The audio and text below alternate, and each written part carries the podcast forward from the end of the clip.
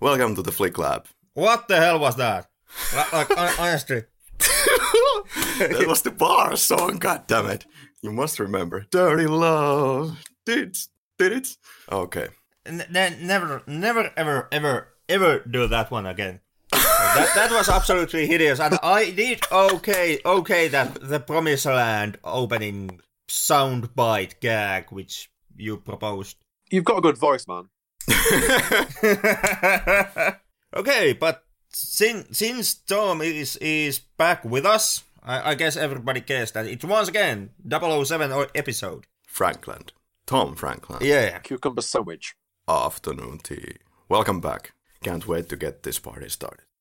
Alright, so uh, Bond's license here may have been revoked, but our license to podcast is still intact. Or, or or then not. Or then not. Because Americans were apparently too stupid to understand what the fuck means revoked. That, or they decided that the words together, the license revoked, is that they have too many associations for driving when they hear the word revoked. So I've heard two versions of this. Anyway, the decision was MGM's. Yeah, I, I, I I'm gonna ta take the production team's side here and uh, si- simply count in the, or, or simply read it as such that MGM did did not have enough faith in the American audiences. Well, license revoked has the problem as the original name that it also doesn't tell what the hell is being revoked. Well, was it was it your driving's license or your human rights or Yeah, well, well, well the same same problem goes for for the license to kill because most throughout the film Bond does not have his license to kill. Like it's it's most definitely license not to kill. kind of logically wise the revoked makes more sense but uh, then when you think about it license to kill it can also refer to the whole adventure that starts and is related to his license to kill which he loses But it, it really isn't that much in in the end. His his whole kill license is kind of a background noise th- throughout the film. It, it does play a small aspect. The story mostly in the third act when when Q shows up and has to kind of be unofficially helping Bond since since the MI6 is not this time covering Bond's back. But other than that, the whole license thing really does not play out that much. tom your thoughts You know, whether Bond has a license or not, he still kills anyway. Yep. yeah rogue to kill It doesn't really matter whether he has a license to kill, because he just kills anyway. Hmm. so it goes okay so license to kill second film by dalton in the bondosphere the most daring move for Bond since the release of Doctor No proclaimed the official license to kill DVD, Blu-ray, blah blah blah documentary. So even harder edged Bond than before in The Living Daylights. It suited Timothy Dalton, or did it? Well, it did. It it did not suit the franchise, which went into hibernation for quite some time. Some time. Not sure if these are really related. The fact is that there was a lot of competition that summer for License to Kill, which we can get to later. But th- there was Ghostbusters 2 and whatever else, like four other films during the summer, so it might have been kind of choked. When, when it comes to to license, uh, the complaint I I have run across numerous times is that people feel that License to Kill is is too dark and too violent, and the fact that it's not really even a spy thriller. License to Kill is very ki- kind of a low edge, down to the ground revenge flick, which is something that ba- basically every other franchise and every other action star also could do. Like my my friend got killed by or got got mauled by a truck boss. That's something that that is a kind of a go- go-to plot for Schwarzenegger or or Stallone or Van Damme or any other big name action star or even not that great action star. And in in that sense, it it, it it's kind of it's it's a plot structure that really does not scream out 007. You're kind of right. Include the plot and then include the Timothy Dalton's performance as Bond, which is this kind of a realistic style. He's very pissed off type of acting. Well, there's a lot of range throughout the film, so in that way it's fitting Timothy Dalton. But Well, we can we will definitely get to this, but there is there is a lot of range, but I felt that Timothy Dalton could have been smiling a little bit more in this film or be a little bit more jokey. But let's see. Let's do a full analysis, babies. Yeah, I really liked it. I thought it was fantastic. yeah, same here. Okay. So they turn more, more to the Ian Fleming type of James Bond, or that's what they say anyway. And what what makes you want to have a license to kill? Tom, Henrik. Well, basically every other random asshole I run across. yeah, like like your co-host. Pretty much, yeah. It, it, it, it's Thank it's you. your luck that, that Tom is only a visiting guest and I myself am not a member of MI6. Of course, you would say that, wouldn't you? Or maybe you are a member of MI6. Oh. I, I, I guess I'm lacking a nationality. You would have Um, to be a born British citizen to be qualified. I don't think so. I think Bond gets quite a lot of help from foreign countries. He, he he does he does, but he does get it in in form of either a governmental help, like a foreign intelligence agency or foreign government is helping MI6, and and because of this they are helping Bond, or then through some kind of a freelance consultant. If a member of the Taliban can help Bond, I'm sure a Finnish person can help Bond. Thanks, that's nice. It was a very timely film, in a sense like The Living Daylight, so it's once again dealing with drugs. Guys, you didn't tell me last time which, which one is your favorite. Don't tell me, don't, shut up. Uh, sorry. Uh, so tell me at the end of this episode, uh, I think we're gonna have the full analysis. We were going to do like the best and the worst Bond films from each actor, so I guess we will see which one was the best and the worst. This is kind of a hard question. It, it yeah, with Dalton, it's Dow- Dalton is is the actor from whose fil- uh, Bond filmography it is the hardest call. because I'm Oh. a massive fan of Dalton. So Okay, I wasn't quite expecting. I was going to be expecting maybe a little less excitement for this film than you probably had before watching the film, if that makes sense. Or not. But I was expecting a lot of License to Kill fanboyism for this episode. Okay, License to Kill. They began reworking this Bond 15 script for some License to Kill early treatment. Went to China, looked for original locations, but it uh, didn't work out. Yeah, the team had already talked about the chase sequence along the Great Wall and fight scenes amongst the Terracotta Army. And the plot outlines were also made about a drug lord in the Golden Triangle of the Southeast Asia. And one of the early treatments also has Bond and Leiter joining a US Army commando team to raid the Central American compound of Klaus Sanchez.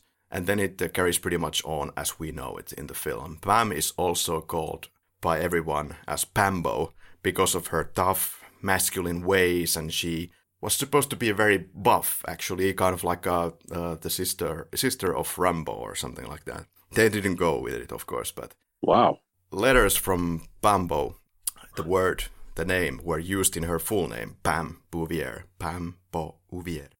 I, I kind of heard that that MGM did not eventually did not let, let the production the rights to actually take the film to China.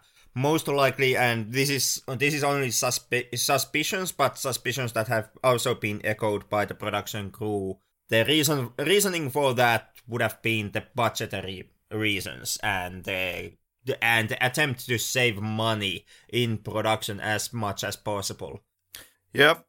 So the original Bond 15 treatments for The Lo- Living Daylights had a character called Betche Bedwell, and she is back also in the License to Kill treatment now as somebody who is a Eurasian mistress for Sanchez. And Sanchez also tries to fake his own death by flying a plane to Buckingham Palace, and then Bond is wearing inside this plane fitted dentures matching Sanchez teeth.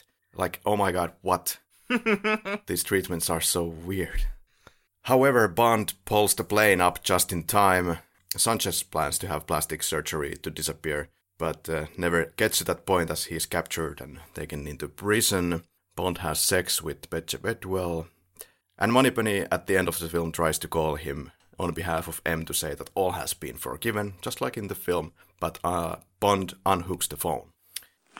that's typical Bond. Yeah, not, not not giving a shit about the fact that does he still have his job back, and is he out of the possible MI6 kill list. Yeah, kind of reminds me of the For Your Eyes Only ending. Kinda, yeah. Now, now that you mention it. So only post-production and song re-recording or sound re-recording were done at Pinewood. Yeah, they were mainly filming in Mexico.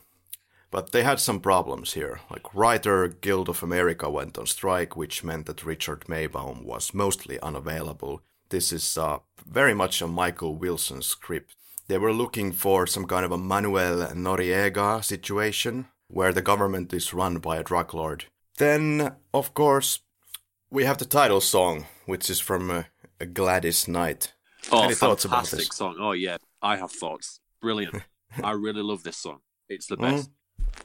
It's one of my faves as well. From start to finish, it's just genius. Dirty Love! Not as genius as that. Uh, stop, please. Oh. okay, well, carrying on. Initially, Vic Flick and Eric Clapton were asked to perform the title song, but producers killed it and went with Gladys Knight. Couldn't find this song. Would have been interesting. There's a lot of planned songs for Bond films out there on interwebs if you want to look for them. Hey, do you want to do a little bit of an ex- exception and go completely nerdy here? So, Tom, do you have anything about the trailers? Enticing. Yeah, well, the main trailer starts off like a horror trailer with the Michael Kamen's music, but then the Mi- Michael Kamen changes into the 1962 version of the James Bond tune in the middle of it, which I thought was goofy. I really like Michael Kamen's renditions of the uh, James Bond tune here. At least the trailers are starting to be now a little bit more mature, composed, uh, like more s- seriously taken. But there could be a lot to be said about the trailers of these days. I mean, they are so by nu- by the numbers that I really start to hate each and every trailer that comes out nowadays. Teaser trailer is kind of silly the use of Dalton there with his switching beeping things on his weird timer. Although funny thing is Dalton kind of makes it seem serious business since the guy can act. It has some kind of a demo sound effects in the background and uh, pretty good lines like how many times can a man take your breath away when you get on his bad side your number is up Oh, sounds actually like don lafontaine the famous trailer dude it started off sounding kind of sexual. yeah there was there was severe pressure on the budget to keep it down. They didn't want to leave pinewood but they did actually. Went to mexico to see if they could save in the budget. Budget eventually was 32 million dollars still. Studio was in shit condition. It was raining through the freaking floor. Of course. yeah. So they had to make a lot of arrangements and i don't know how cost effective this was than fixing everything in the studio. Would it be scene by scene yeah, why not? Yep. Yep, yep. Yep. because i'm wondering if Yeah. we have to No, no, we don't. No, we, we can sim- simply quickly jump to the quickies. Skip the scene by scene. oh Yeah, we need more. Much more. much more. Uh, okay, music. Michael Kamen. Uh, John Barry was not available due to throat surgery, but he never actually returned to the franchise after The Living Daylights. So Michael Kamen was chosen to do it. Glen, the director, picked him, thinking he could do the closest job to John Barry, which is really funny because they sound nothing. They are completely different, but then again, they have some instruments there that kind of sound similar. Uh, It's kind of in the same spirit, but still, still completely different. Less bombastic, huge. And uh, of course, he's very much known for also the Lethal Weapon and uh, Die Hard. Yeah. What do you think about this gun barrel? I think it's one of my total all-time favorites uh, because of this music provided by Kamen. It was fantastic. Just really, really fantastic. just just the best the, just, just just the best gun barrel ever. I mean, just One of the best ever created. Yeah, perfect. Fantastic. Yeah, I, I, I, I'm, I'm sensing some sarcasm here. Uh, no. unbelievable, amazing, stupendous, It's just superb. brilliance. Okay, something that really is breaking new ground with the gun barrel is the fa- fact that uh, after Bond shoots the bullet through the gun barrel or, ri- or right at the audience, usually, usually it then turns into a white ball of light that Mm. hovers down to the right side, Oh, yeah. right lower side of the screen. And here it actually appears and stays in the middle, and the image kind of comes from the middle of the screen once the film Yeah. starts properly. True, true. Somebody's getting an expert with the gun barrels. It really was good. In the early days, I think they used more of that, that it would just turn into a white ball and then it would just kind of change immediately to the film itself. Gift from God. Fantastic. And also, this, uh, according to one technician, this is the first digitally composited gun barrel. All right, so we have some kind of an observation room for the DEA or something like that. We hear Michael Wilson, producer at the time, and he, you know, he always had for a long time now his cameos in the Bond franchise. Was it since The Spy Who Loved Me or something like that? And here he's having a voice cameo at the moment. He says this, I hope they can still get the bastard. Fantastic. Then we get to the Seven Mile Bridge. So, though this was filmed in Florida Key West, where they shot a lot of the first half of the film. Now you sure you got the ring? Relax, Felix. Felix is getting married. Yeah, and, uh, and uh, as a wedding gift to Felix, DEA is going to ruin his wedding. Yeah. Good friends and all that. Explain to Della. I mean, he's already the shittiest husband. I mean, he's just left on a job on his wedding day. Yeah? Yeah, but but he's he's got he's sending his black henchman to explain the situation to his wife, or or soon to be wife. Oh, that's okay then. We have David Hedison returning as Felix Leiter. My goodness. Yeah, obviously played the same role alongside Roger Moore, much more in Live and Let Die. Acted also in The Fly in the 1958 film. And also was with much more in the Saint TV series. Oh. Way more. Scenes are beautiful in August of 1988, regardless of the fact that it was raining every day at that time of the year. They had to stop shooting shooting around 4 p.m. every time. Really? Yeah. Yeah, it, it it it rained like clockwork every single day at 4 p.m. Mm. Mm. Precipitation. Precipitation was going on. Our returning guest, Precipitation. Felix Leiter wants Timothy Dalton strictly as an observer because Sanchez is in the Bahamas and Felix wants to go catch the bastard. And Bond joins. Yeah, guys, alright.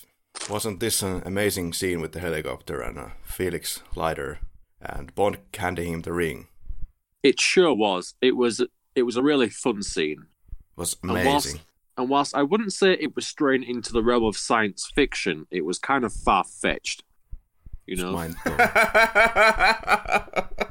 Um, yeah, this doesn't seem very likely. Nevertheless, it was quite fun to watch. Yeah. But anyway, as far as I'm concerned, one of the greatest moments for me in the cinema history.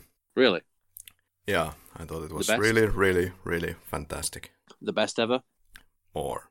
Well, uh, if nothing else, it at least it's very complicated stunt work at play here. Yeah, that's True, true. but, but Henrik, you know what? Here we have uh, Dario Benicio del Toro. Who looks so goddamn young? Honeymoon. 22 at the time, the youngest member of the entire actor group. Yeah, You you you look at him. You look at Benicio here in here in License to Kill, and then you look at his later films, and you can just ask yourself what the hell actually happened. I agree because yeah, his face is so rugged later on. Like, Yup. Has seen a hell of a lot of life. Yep. Not not not to not to mm, like give, give give the image that it's a bad thing. Not at all. But it's it, the the const- contrast to the License to Kill babyface Benicio is is really remarkable. yeah. I could be wrong, but didn't he play Che Guevara in um in the film? He Che? he did in that that two parter. Yeah, looks like it. Yeah. Yeah, Benicio Benicio del Toro uh, went in and didn't think his audition was that good. So he walked back and said, Let me do it again. he did again. And John Glen uh, said that he, he was kind of a really fresh face at the time, which he of course was, kind of up to the minute in his performance and kind of laid back. Quote, real menace in a quirky sort of way. Agreed. And he's kind of a good looking bastard too. Oh my god, yes. Isn't he ever? Actually, like, nobody gives a flying damnation, but probably one of my first crushes. and that doesn't surprise me because, in fact, he doesn't look too good now because he's now kind of old. But I mean, the only thing wrong with him in the film is his tooth. He has like a silver tooth. Nobody was asking you, Gringo. Oh. Yeah, but this was a prop that was uh, especially given for him for this role. I think it's kind of kind of a good idea. Fits fits the guy. More. Way more. Much more. No, way more. Yeah. What did he promise? His heart. Give me his heart. So this is actually the first scene that was shot when they started filming, July 18th, 88, in the Estudios Churubusco Stage 2. And uh, Davi reckoned that ripping a guy's heart was a strong entry and a romantic gesture. and oh, Davi also got fan mail that somebody enjoyed this whipping sequence very much. Oh. Mm. Yeah, uh, apparently this, the Talisa Soto spanking scene is something that that ringed very true and, and was appreciated by the BDSM community. It's more than spanking; it's just outright violence. Well, th- th- then again, then again, it's it's not the first time that this this has been or, or, or things like this has happened in in Bond films. Yeah, true. But but this most definitely is the first time when you are supposed to, as an audience member, you are supposed to go against your kind of a franchise conditioning and now be aghast by it. Here we get naturally to the cuts of the film because this was quite heavy, heavily censored in television around the world. We can concentrate on the UK at the moment. Uh, BBFC, the authority in the UK called Heavy Cuts, asked 36 seconds to be removed from the film. That is a lot of film. And it was only in 2006 when the Ultimate Edition DVD was released that it was finally without cuts. And there wasn't much of a fanfare. It wasn't like said in the cover as far as I remember. It was just a release. And now it was without cuts. And uh, it's still the only uh, Bond film rated 15 by the BBFC. I think today the audience would probably not care and not even the BBFC. Anyway, these cuts involve about seven different scenes. There's the whip scene. It was cut so that the actual whipping is not there. You just cut to Talisa Soto's sad face and then it goes to the car shot, which comes next. Then there is a sound effect which is softened when Killifer hits the guy on the head with the end of the rifle inside the truck. So in the uh, censored version it's something like and then in the actual version it's like Small differences. Then there is the shark scene, of course, really shittily recut in the UK version. Like it's just putting them in a pretty weird order.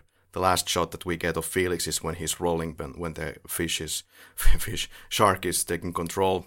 And then you got to the shot where Sanchez is just uh, giving the hand wave signal that we can get him back up. So it's shorter, it's messy. Then we have a death of Loti, Loti is the ninja woman in the later parts of the film who gets uh, shot by Heller, I believe. Then there is Krest's death. It has the difference that in the uncut version, you don't see the actual head exploding, and the normal version it explodes on your face.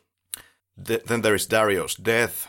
The part of uh, where he goes for the final death cry it's removed, so it's a little bit shortened to make it as short as possible.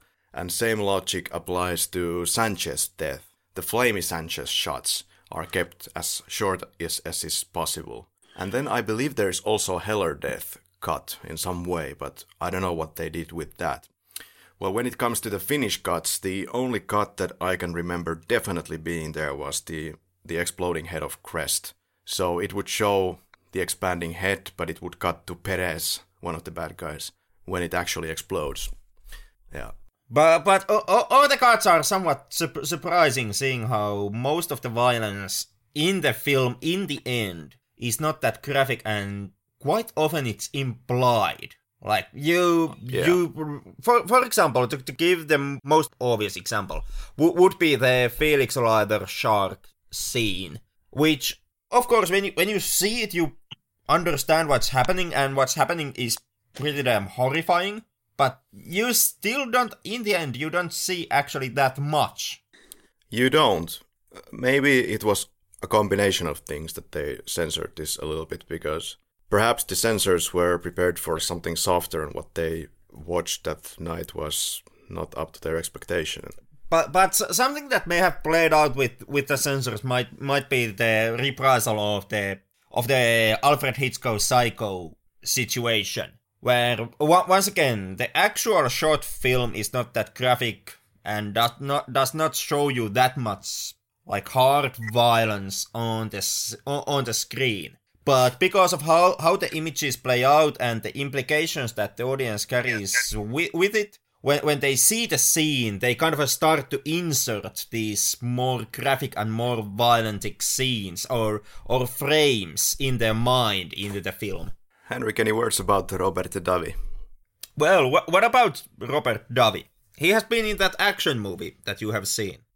Yeah, Like, if if if you have watched your shared number of action movies, Robert Davi has been there because the dude has pretty much like he has a- acted with with Schwarzenegger and and with with with uh, Bruce Willis with with Sylvester Stallone. He has done adventure comedies like The Goonies.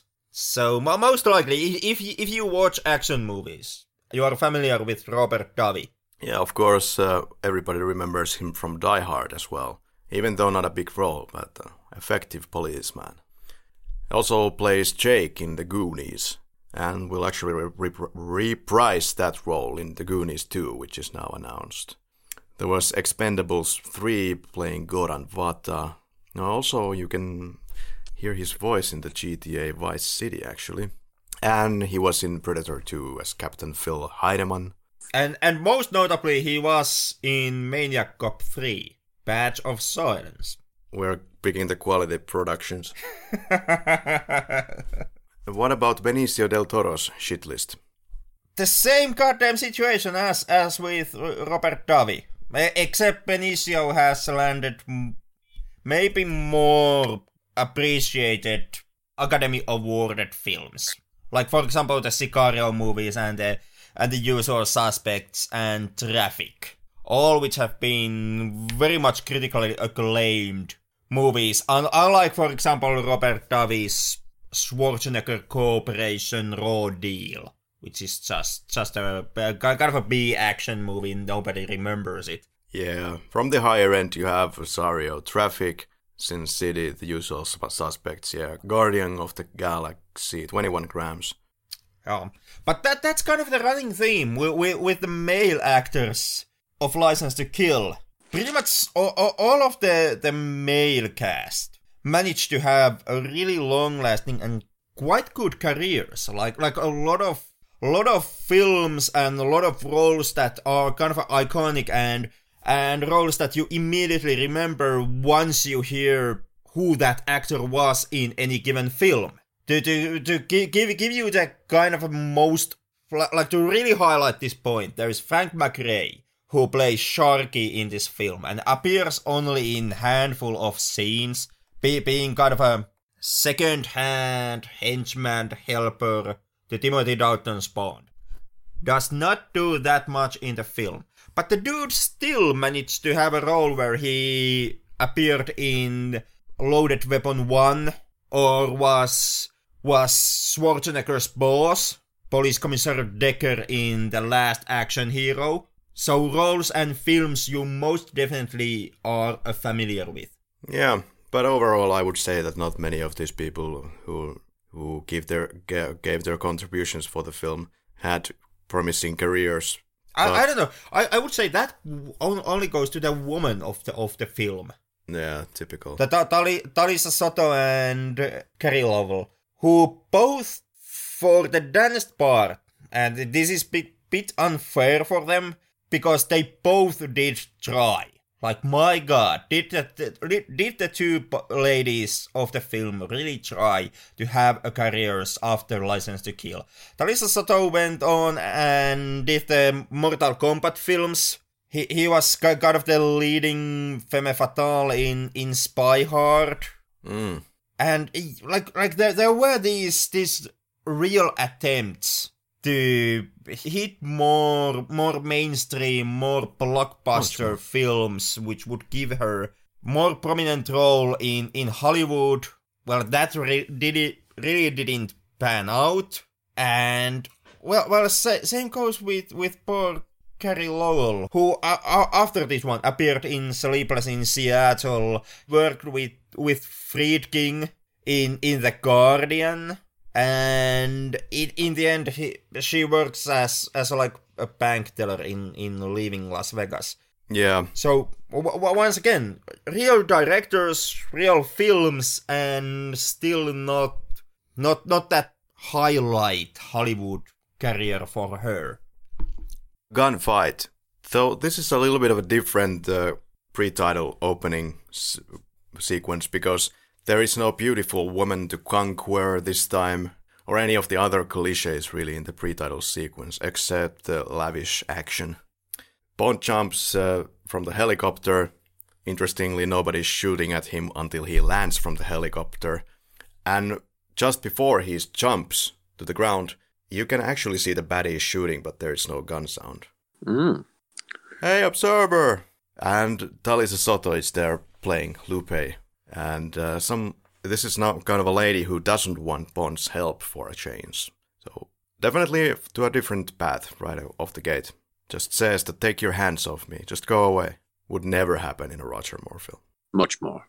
Kind of never actually happened happened after Dalton's era in in the franchise altogether. Now there is a hmm. huge fuss because reportedly Uh-oh. in what what is the la- latest one? No time no to time die. to die.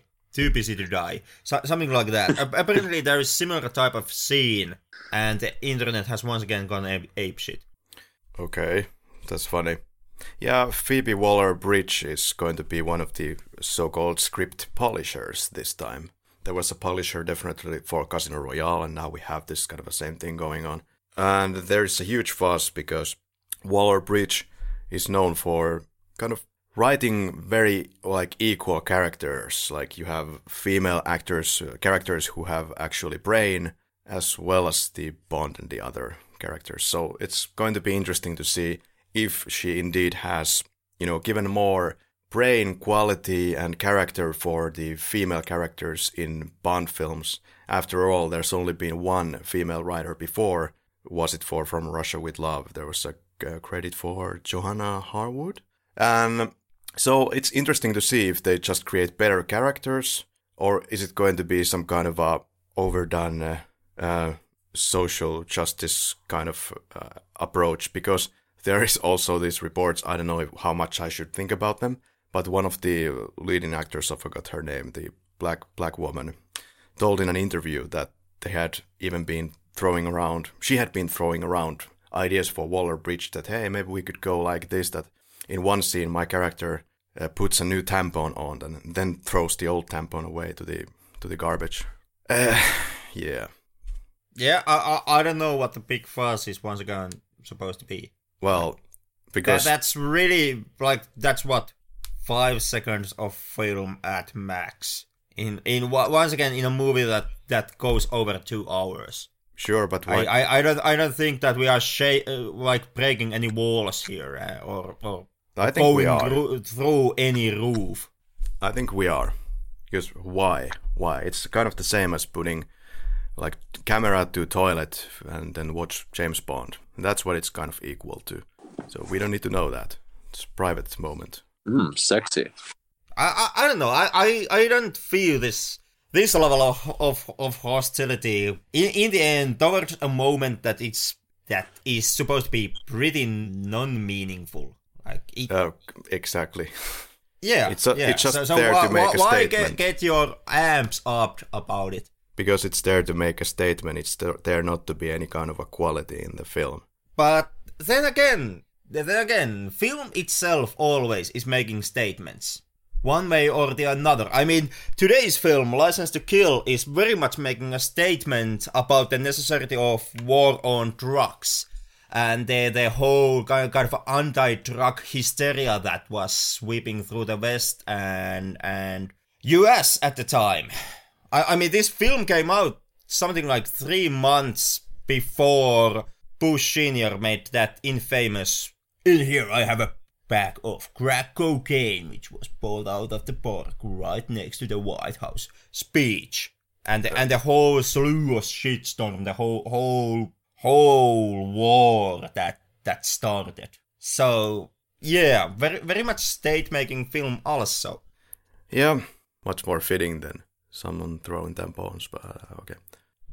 I I I, I once again once again since it really doesn't affect anything that much like five seconds i i, I can't I, I can't master the strength to actually get my feelings hurt or, or feeling angry about five seconds. No but nobody is saying that it's making me feel angry but it's it's not needed in the story arc in any way. It's just there to make a statement that is not related actually to the film or any kind of a plot.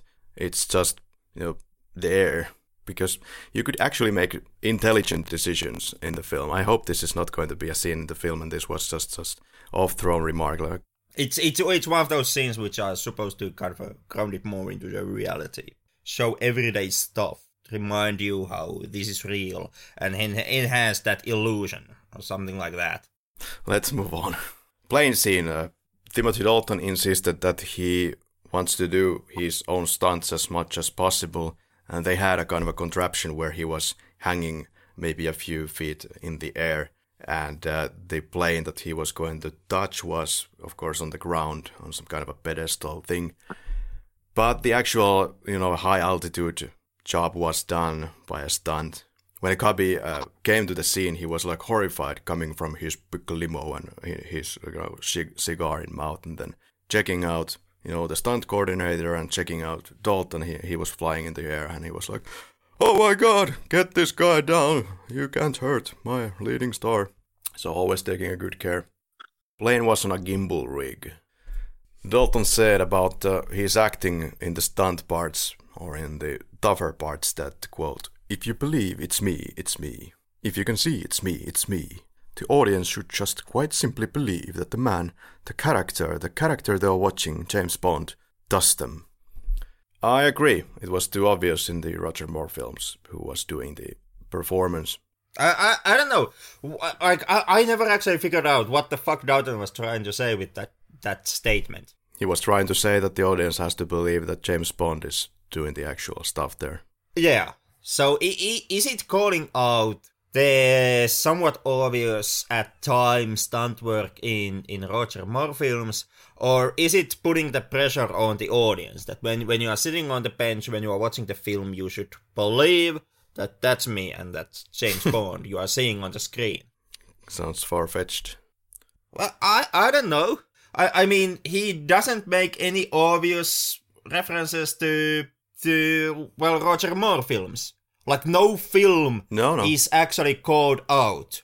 Roger Moore is not called out. His stuntmen are not called out. He's simply making a statement that, like, what he's saying. If if I can remember word by word, the audience should believe it's me.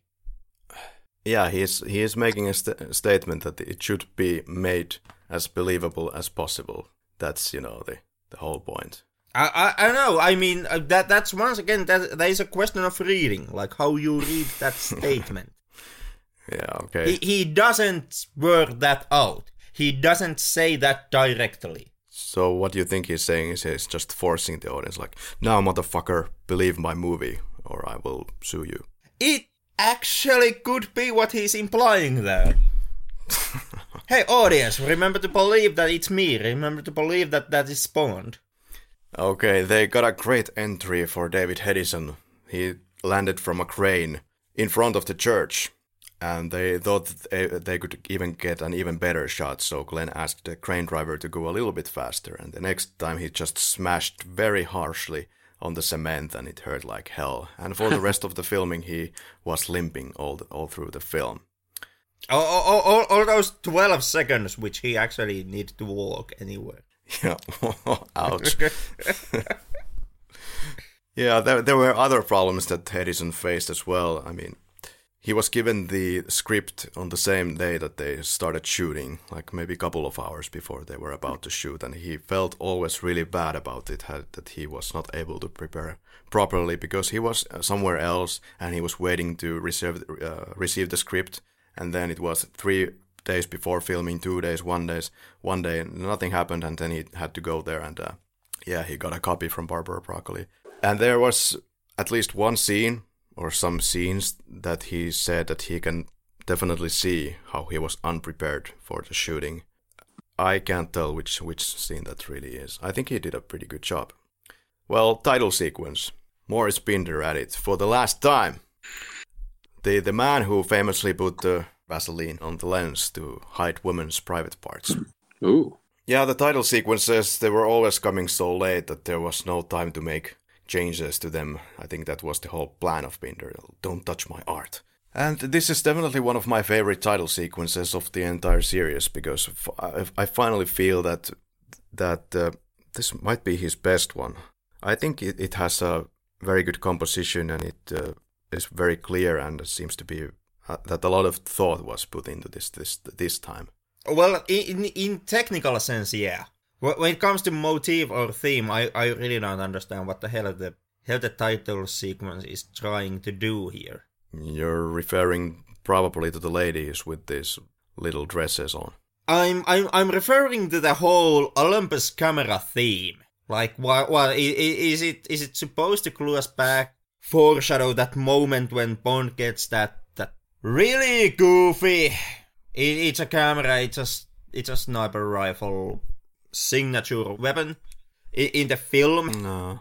I also am not that interested about well about all, all these still shots of, of women and and once again there's silhouettes that simply you know spin around to, to me this just is not that interesting visual wise okay i think it's a winner from my end I didn't have a problem with the camera. I never thought that it would be related into the film very much in any way, and it doesn't bother me also in any way. But of course, if you want to look at it, well, I just thought that it could it could be tied to the to the church. Somebody's taking photographs on the background if you want. It could be like it, it can be any of the things, or it can be absolutely nothing. With, with the opening title sequence Im- of images that the camera is is the running motif. We are, we are looking at photographs and and the shots of the of the camera are kind of the, they are the envelope or, or the the front and the back back end. They are the bookings of the title sequence visuals. And I never really saw what was the point with that. Like what what are they they supposed to mean? Why why is why is the entire title sequence constantly going back into into Olympus camera and in the in the photographs? Because the movie is not about is not about photography. Never thought that it was a. It, I thought thought it was just a clever transition to the title sequence and back. Yeah, I I, I kind of was missing a meaning like I, I, I wish there would have been more meaning in it, and I, I wish that the the visuals would have been kind of more inventive, more not in in technical sense because because in technical sense, yeah, there's a lot of things going on, and in in technical sense, they they are quite inventive, but but in in what you are being shown as as visuals and in meaning, I would have kind of I I wish they would have been more inventive. What about Tom? One of the best ever? It's brilliant. Just yeah. brilliant. It's just fantastic. That's all you need to say. But Henrik, if you're looking for stunning visuals, you could also check out the License to Kill Gladys Knight music video. And that is fantastic. That yeah, that really is good. That is so fucking 80s. Done by somebody's son in their garage. But I mean, I, I kind of like the. It looked like a GoldenEye title sequence at times with these girls dancing on small pedestals and coming through the iris. Oh god, so so 80s a type of editing. Like it's like somebody using the uh, Windows Movie Maker. that that's rough. That's rough. All right, Fucking right. shots fired. and then we have Sanchez and uh, 2 million for the best Banana Republic for today. Coast Guard is interrogating. It would be 936 years for Sanchez. But he says 2 million. 2 million US, which is the new offer to get Sanchez out. And then uh, Killifer goes, of course, like, God damn it, you think you're in some kind of a Banana Republic or something? Well, obviously, in the end, Well- he took it. Obviously.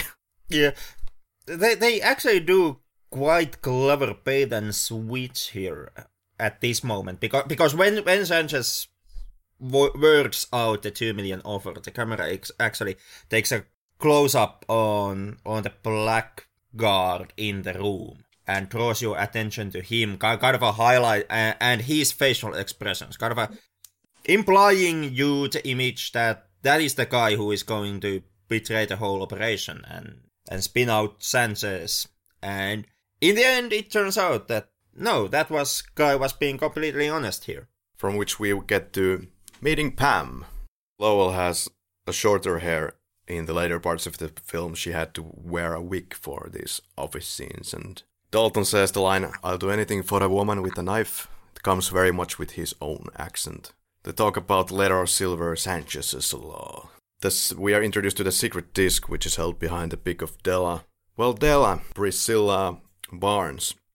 Anything, anything about her? She's good looking. Okay. Uh, played Gloria Sullivan in The Devil's Rejects by Rob Zombie, and I don't think there's many highlights here to say otherwise. Didn't you guys find the wedding kind of creepy? Yes, I did. Like Bondi's kissing the wife and stuff? Not that part. Oh, really? It's the Kiss the Bride day. Killifer is also there only to kiss the bride. Uh, that's not how it works here. You think? But if Oh. they're really, really, really, really good friends, It it doesn't matter. It's just kind of like it's just typical Bond, you know. you, uh, you know what it is? It's dirty love. okay. It sure is dirty, and I don't I don't know why um, the bride flings the underwear at Bond either, which is also very creepy. Yeah, because it's for the next one who is going to be married. But Bond says, no, no, no. yeah, pa- pa- passing the or throwing the bride stocking. It's it, it's supposed to be some kind of a wedding tradition, like s- some way in, in the same way as throwing the flower bouquet. Mm. Never understood it. Never understood the bouquet. I, I have an inkling feeling that that's once again some kind of a tradition that has been at some point imported from America. But I, I'm I'm not not not certain. I, I'm not a professional on weddings. Thank God. Yeah. But uh, this is a very important scene actually because it gives more reason for Timothy Dalton Bond to go on his revenge mission because it's not only about like killing Della and then uh, getting the leg cut off from from Felix Leiter but also his personal history with his own marriage and now he kind of feels the same way those same feelings have have returned A flashback. yeah, but before this, of course, uh, Ed Killifer has killified the truck and dropped it into the ocean. Immediately, like a bloody face upon impact on the guy's face. Uh, so gets Sanchez out. In real life, this was like a radio controlled truck driven off the 7 mile bridge with 30 40 miles per hour. Well, there is the kind of a key moment where Dario and his friend, is it Pedro, are taking, you know, coming to Felix Leiter's house, and the, then the wife is screaming. And we get to the uh, Krest scene. Krest says, Bringing a cup here is nuts. This is the friend of uh, Franz Sanchez. They're waiting for Dario before going to Cuba. Honeymoon. Uh, yeah, that moment. Milton Krest, this character name was from a book, Live and Let Die, by Ian, Fleming. Davi was responsible for the touchstone piece of dialogue. Quote, Loyalty is more important to me than money. So Bond betrays that loyalty later, like hurts him like hell. And if you analyze all the violence, like uh, explained, every act of violence that Sanchez commits, this is in reaction to what's being stepped on him. So he was talking about a chess match example. If there were a chess match, he was attacked before he retaliated. He would be Donald Trump if he was in legitimate business. so the, this is a common track from I believe 1999 or 2000. You know, Sanchez really is kind of like a noble villain in a way. He's not all bad. No, no, he he has this principle of trust and being a good friend for the people he trusts. I, I don't know. I, I I took him simply as a dickbag through and throughout. But a loyal dick bag. Yeah, if you go through the, all the inflicted violence that he does upon others, like this is a really extremely brutal, ruthless character which deserves zero love. Yeah, and, he's kind of the he's he's the most most lethal character of the film. Like most of the kills that happen in License to Kill are actually Sanchez killing his own henchmen because of Bond Bond's antics. Exactly, it's like this uh, collapsing the uh, the whole organization from inside out. Yeah, mo- mostly by Bond implying things to Sanchez. Like you, you, you have you have a a traitor in, your organization. Somebody wants to kill you, and and mm. that gets Sanchez suspicions, and later Bond plants evidence, and Sanchez kills one of his friends. Yeah, this is the Yojimbo type of approach in License to Kill uh, sowing the seeds of distrust from the inside. Michael Wilson was very conscious about it. He said, quote, that without any attacking of the villain or its cohorts, only sowing the seeds of distrust, he manages to have the villain bring himself down, end quote. And he admitted that uh, he was getting more inspiration from Yojimbo and Sergio Leone's A Fistful of Dollars, which is essentially a remake of Yojimbo, as I understand. Yep. So it is. And uh, yeah, these were the main inspiration instead of, for example, the man with the golden gun, which has something similar in the book. And, and I kind of like it a lot. Like, yeah. uh, granted, it, it, it does rob rob Bond himself those action moments where where Bond does the killing, like in like in in typical Bond Bond fashion. But at the same time, it is a bit more intelligent. Like Bond here is is playing more of a chess game than than in a typical James Bond film.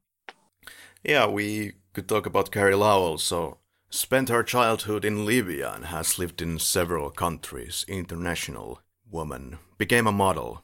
Uh, these are both ex-models, Talisa Soto and Carey Lowell. Was ma- married to Richard Gere, among others. Latest marriage, she ended it while License to Kill was shooting. Yeah, about the lighter. If you check out the lighter scene, you can see that this cable that is coming to the lighter when Bond lights it up. Unfortunately, it's it's coming from under his cuff. Yeah, but Milton Krest doesn't like uh, this Ed Killifer guy. I don't like it. He can finger me. Wow. I don't know. Wouldn't you want to be fingered by Ed Killifer? Okay, the joke quality is getting out of hand the the joke actually or, or, or the th- theme of fingering wasn't that bad yet at this point in time. Like fingering became became extremely troublesome word after after Alien comment. Is there fingering? There, there is fingering in that one. Oh, oh, okay. Mm-hmm. Yeah, Michael Fassbender f- fingers himself there. Fast blender. For quite some time, actually. Yeah, but in this film, loyalty is more important to me than money and fingering. There's Spanish being spoken, there's a Spanish accent, so Robert Davi was very much trying to learn the Colombian accent. Some of the Colombians came to Robert Davi, approached him in some way, and told him that, So, are you Colombian or something? So, apparently, it worked really well. Robert Davi also really didn't want to let go of his character after the shootings were done for the day and they were they had their free time, their time off, and they went, for example, into the restaurant. Robert Davi still hold on to his character and, and the mannerisms of Sanchez. Like when, when he ordered the table, he kind of commanded this drug lord presence from the waitering staff. For example, That's true. And the waiters were like, okay, okay. But, yeah, we, uh, we get you that table, sir. rest of the crew laughing. Davi also was was the go-to comedian of the production crew, as far as I've understood. Like he also played played tricks on on other members of the cast, like Benicio. Yeah, Davi was a practical joker.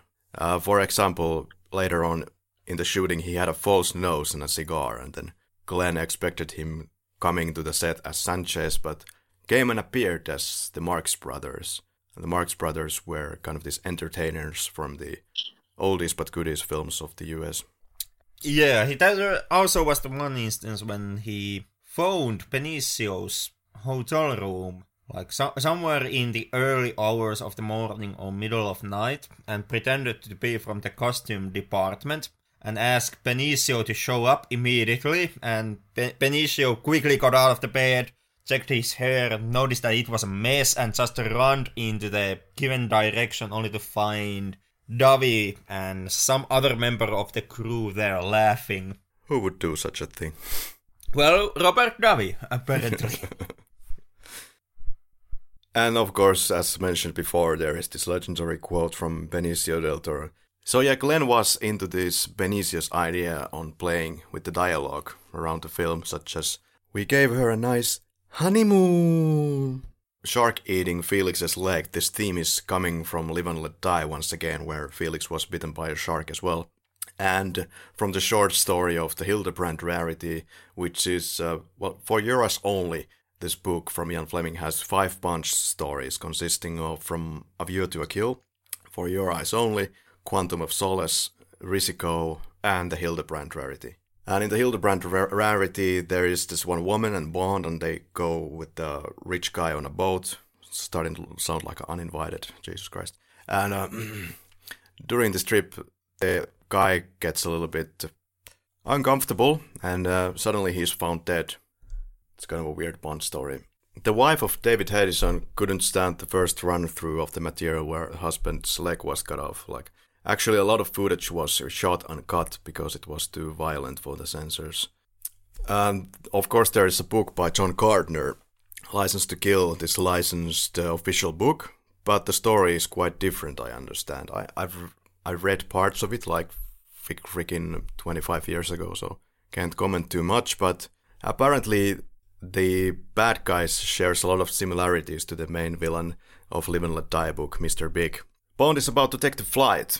That's the next scene. For smoking or non-smoking or agent gone rogue, drug dealer has escaped, so he immediately leaves the airport to investigate. And then he goes to the Leiter, Leiter's house, of course, and finds the note with the injured Felix Leiter that uh, which reads, He disagreed with something that ate him, which is a quote from uh, James Bond book. Della is dead. She has this blank stare. It came into my nightmares as a kid. So he finds Felix. What about the like differences or or the similarities between Daniel Craig and Timothy Dalton? Do you think there is a lot of similarities or no? No. Oh, wait. Yeah, they're both kind of emotional bonds, aren't they? They're emotional, they are gritty, in a gritty film at anyway.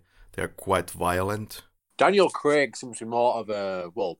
I'm talking about Daniel Craig's James Bond here. Seems to be more of an alcoholic than Timothy Timothy Dalton's James Bond. I don't think they're very similar. I mean, they are kind of gritty, violent. Daniel Craig is somebody who really looks like a boxer, ex-boxer, which he actually is. And it kind of translates into the character, and it f- seems like Daniel Craig is this kind of a crude, very, very rough around the edges. The kind of a guy who looks a little bit out of place when wearing a suit, as compared to Timothy Dalton, who is really this very gentlemanly and uh, heartfelt, has a lot of passion, compassion, and he cares about people as a character, as, a, as an actor. I feel that Daniel Craig doesn't look like the guy who, who looks very good in a suit. It's also because I, I don't think they are fitting him uh, very well at all in any of his films. They're very tight, and that's also the opinion of some professionals on the subject matter. And uh, he also yeah. looks like the guy who shouldn't be probably wearing a suit, or looks kind of off in the suit as compared to Timothy Dalton, who is actually a gentleman, whereas Daniel Craig is kind of this yeah. rough around the edges, uh, I don't give a shit about you type of agent. Yeah, th- then then again, then again, it it bears to remember that Daniel Craig films are doing that on purpose. Yeah, yeah, yeah. There, there is So- that. Yeah. Yeah, yeah. Just, just to voice it out, we, we are not saying that Daniel Craig is bad Bond.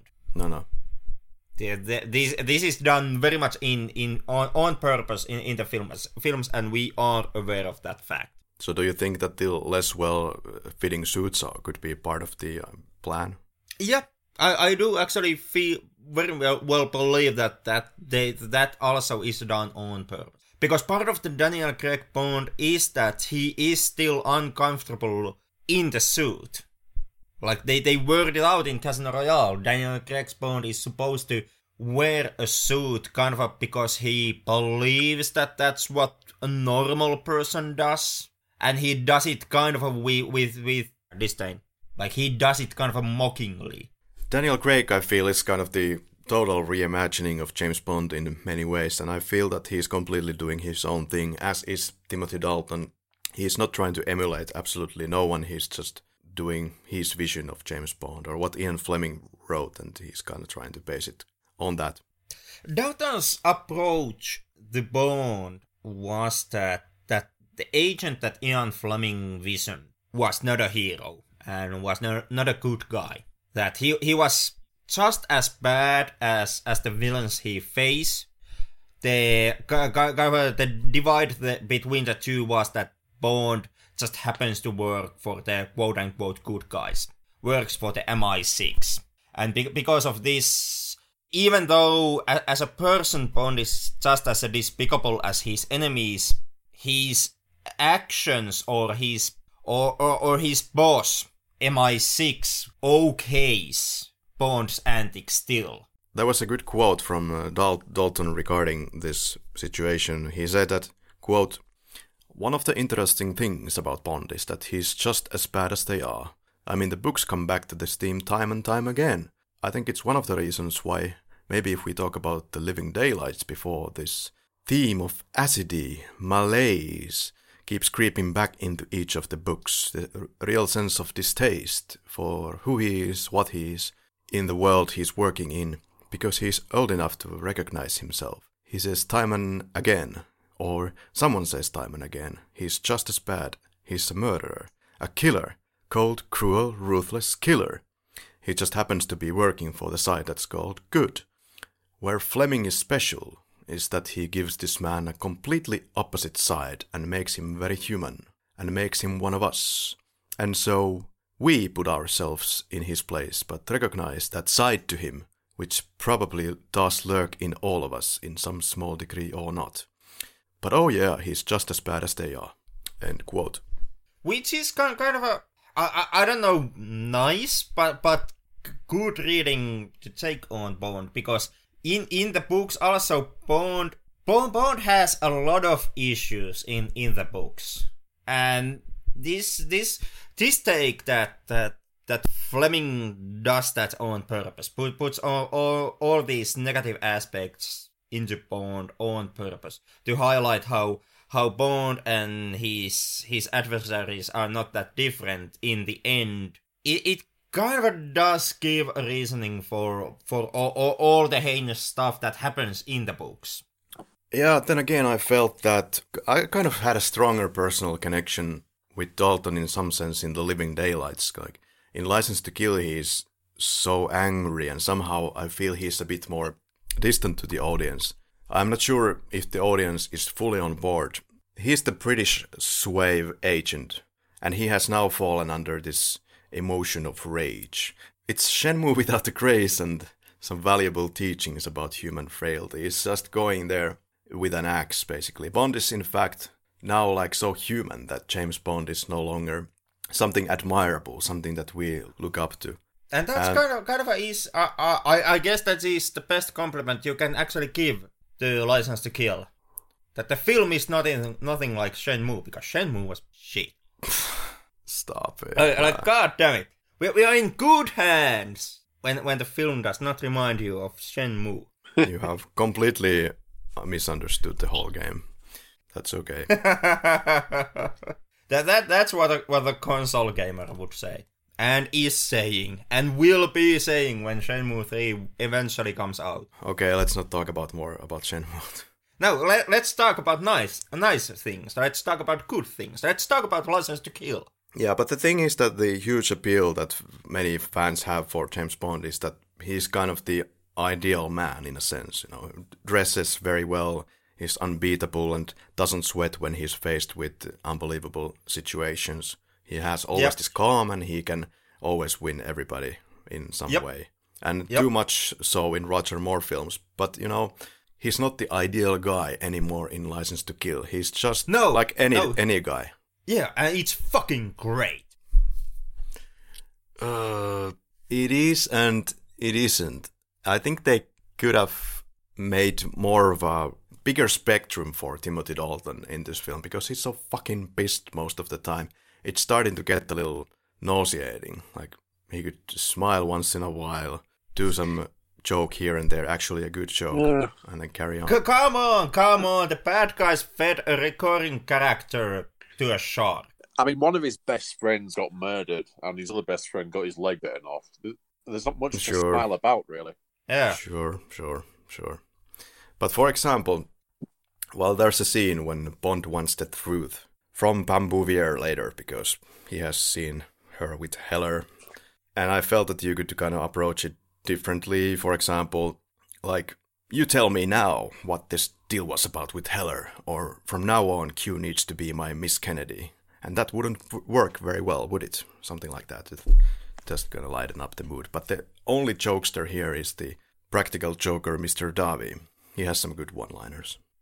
Well, well, there is that one joke when Killifer is is holding on to that that wire and hanging on top of the shark pit, and Bond throws the suitcase at Killifer, pushing him him to the shark pit. Yeah, and then he's completely stone-faced when uh, his friend there makes the yeah, it's it's it's a deadpan comedy, man. yeah, but that always kind of turned turned me. That was kind of disappointing in a way. No, no, no, it wasn't. It it was goddamn enjoyable moment. Yeah, he goes like, "What a terrible waste of money," and Bond is like, uh. Mm-hmm. But yeah, if it, if they would have played it the other way, that he would have smiled, I think that would have been really creepy for sure. So Felix is in the hospital. Let's pick up the pace a little bit. Yeah, let's let's Key West investigation. Yeah, Felix is in, in the hospital, and then they go investigate the situation, and they go into one of these white shark cellars. Yeah, they, they basically have gone through all of them. They had they have had list, I guess, from the phone book of people who who sell white sharks, Yeah, and, th- the this, last this one is is fruitful. the, the yeah yeah this this is the last place which they are going to check up, and a- as it happens, it's also the place where Felix Leiter was was fed to the shark. there is still some shit from shark hunting days. Yeah, it's actually for sale. Look, I'm kind of busy. So then Bond has to go there on a secret investigation on his own. Hmm. I like this dialogue part. Goodbye, Mister. Goodbye. What an asshole! There we have Dalton smiling. That's good. Yeah, I, I I don't see what's your problem. Like like Dalton did smile. Film saved. I don't read like it too aggressively. Like I think there are so many good things in this film. It's kind of kind of a proto Daniel Craig Bond in some ways. It's very much proto Daniel Craig Bond. It's also most progressive James Bond film. Hmm. I I would almost say up to date. Uh, well, like Like like like wh- wh- for example when you when you look at look at how how the woman in, in of the film were like like they both kind of stand their own ground. They both are not get they taking the typical shit from Bond. And when it comes to the main love interest of the film, she actually turns the tables around with Bond to a point where Bond, in the end, kind of has to, well, quote unquote, chase her. Instead of the typical other way around, where where women just en- enter the room and immediately fall into Bond's arms. Yeah, and and in the end, in the end, Bond even has to kind of uh, he he has to prove he his his emotional side to the lady. I- instead of su- just wooing her over with his physical prowess, like like in your typical Bond scenario, where where the the thing that sells Bond to any given lady is a the fact that Bond i- apparently is really good in bed, and b the fact that Bond is physically extremely capable in in dangerous situation that Bond survives the dangerous situation. In, in here, he has to actually showcase some type of emotional need for the woman before the woman accepts Bond. But if we talk about uh, women characters uh, in the Bond franchise, th- there's a lot of emotions about that. Some people feel that the, the Bond franchise has mistreated women very, very badly. But if you really know your Bonds, then you know that that's not really always the case. Actually, I would say over half of the woman characters in the leading roles in the James Bond franchise are very strong women. We can th- talk about them. You know, you have Ursula Andress, not very strong. Tatiana Romanova, no. Goldfinger, you have uh, Pussy Galore, who- who is extremely independent and uh, smart and strong. Then you have Thunderball, where you have Fiona Volpe, same case, has sex with Bond, but still is uh, remaining as the baddie until the very end, and gives actually some very emotional talk about how he feels about it. Xenia Onatopp is very peaceful. Yeah, she's very strong. But on Her Majesty's Secret Service, you can't argue against that Diana Rigg's character is a pretty strong female character.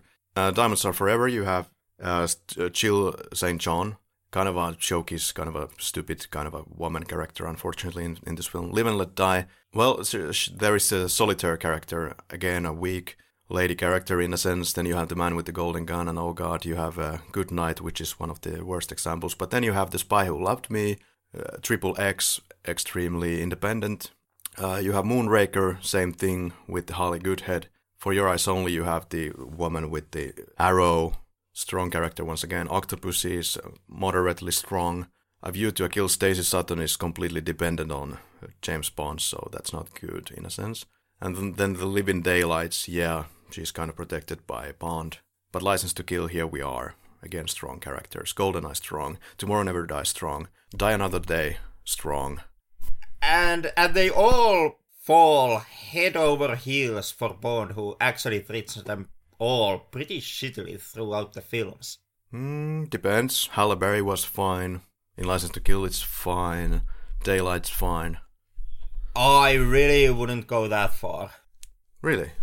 Yeah, It's kind of the theme now, like, like, and in every interview for the new James Bond film, they, the leading woman characters are saying that, oh, my character is so different from the other girls, and it's going to be so independent character, strong female character, except that we have had it for like the last 25 years already. We have had it and we have not. Like we we have had strong female characters in the sense that there have been female characters who have been put in in a role of power within the film. But that still doesn't change the fact that Bond and his magic penis is immediately going to win over any of those characters. But you can also look at like this: that, uh, for example, this is an ex-CIA agent in this film, and maybe she's just as of a sex maniac as James Bond because immediately after the bar they start kissing in the boat and probably have sex under the boat. I don't know on the lower levels if there's something like that, some compartment.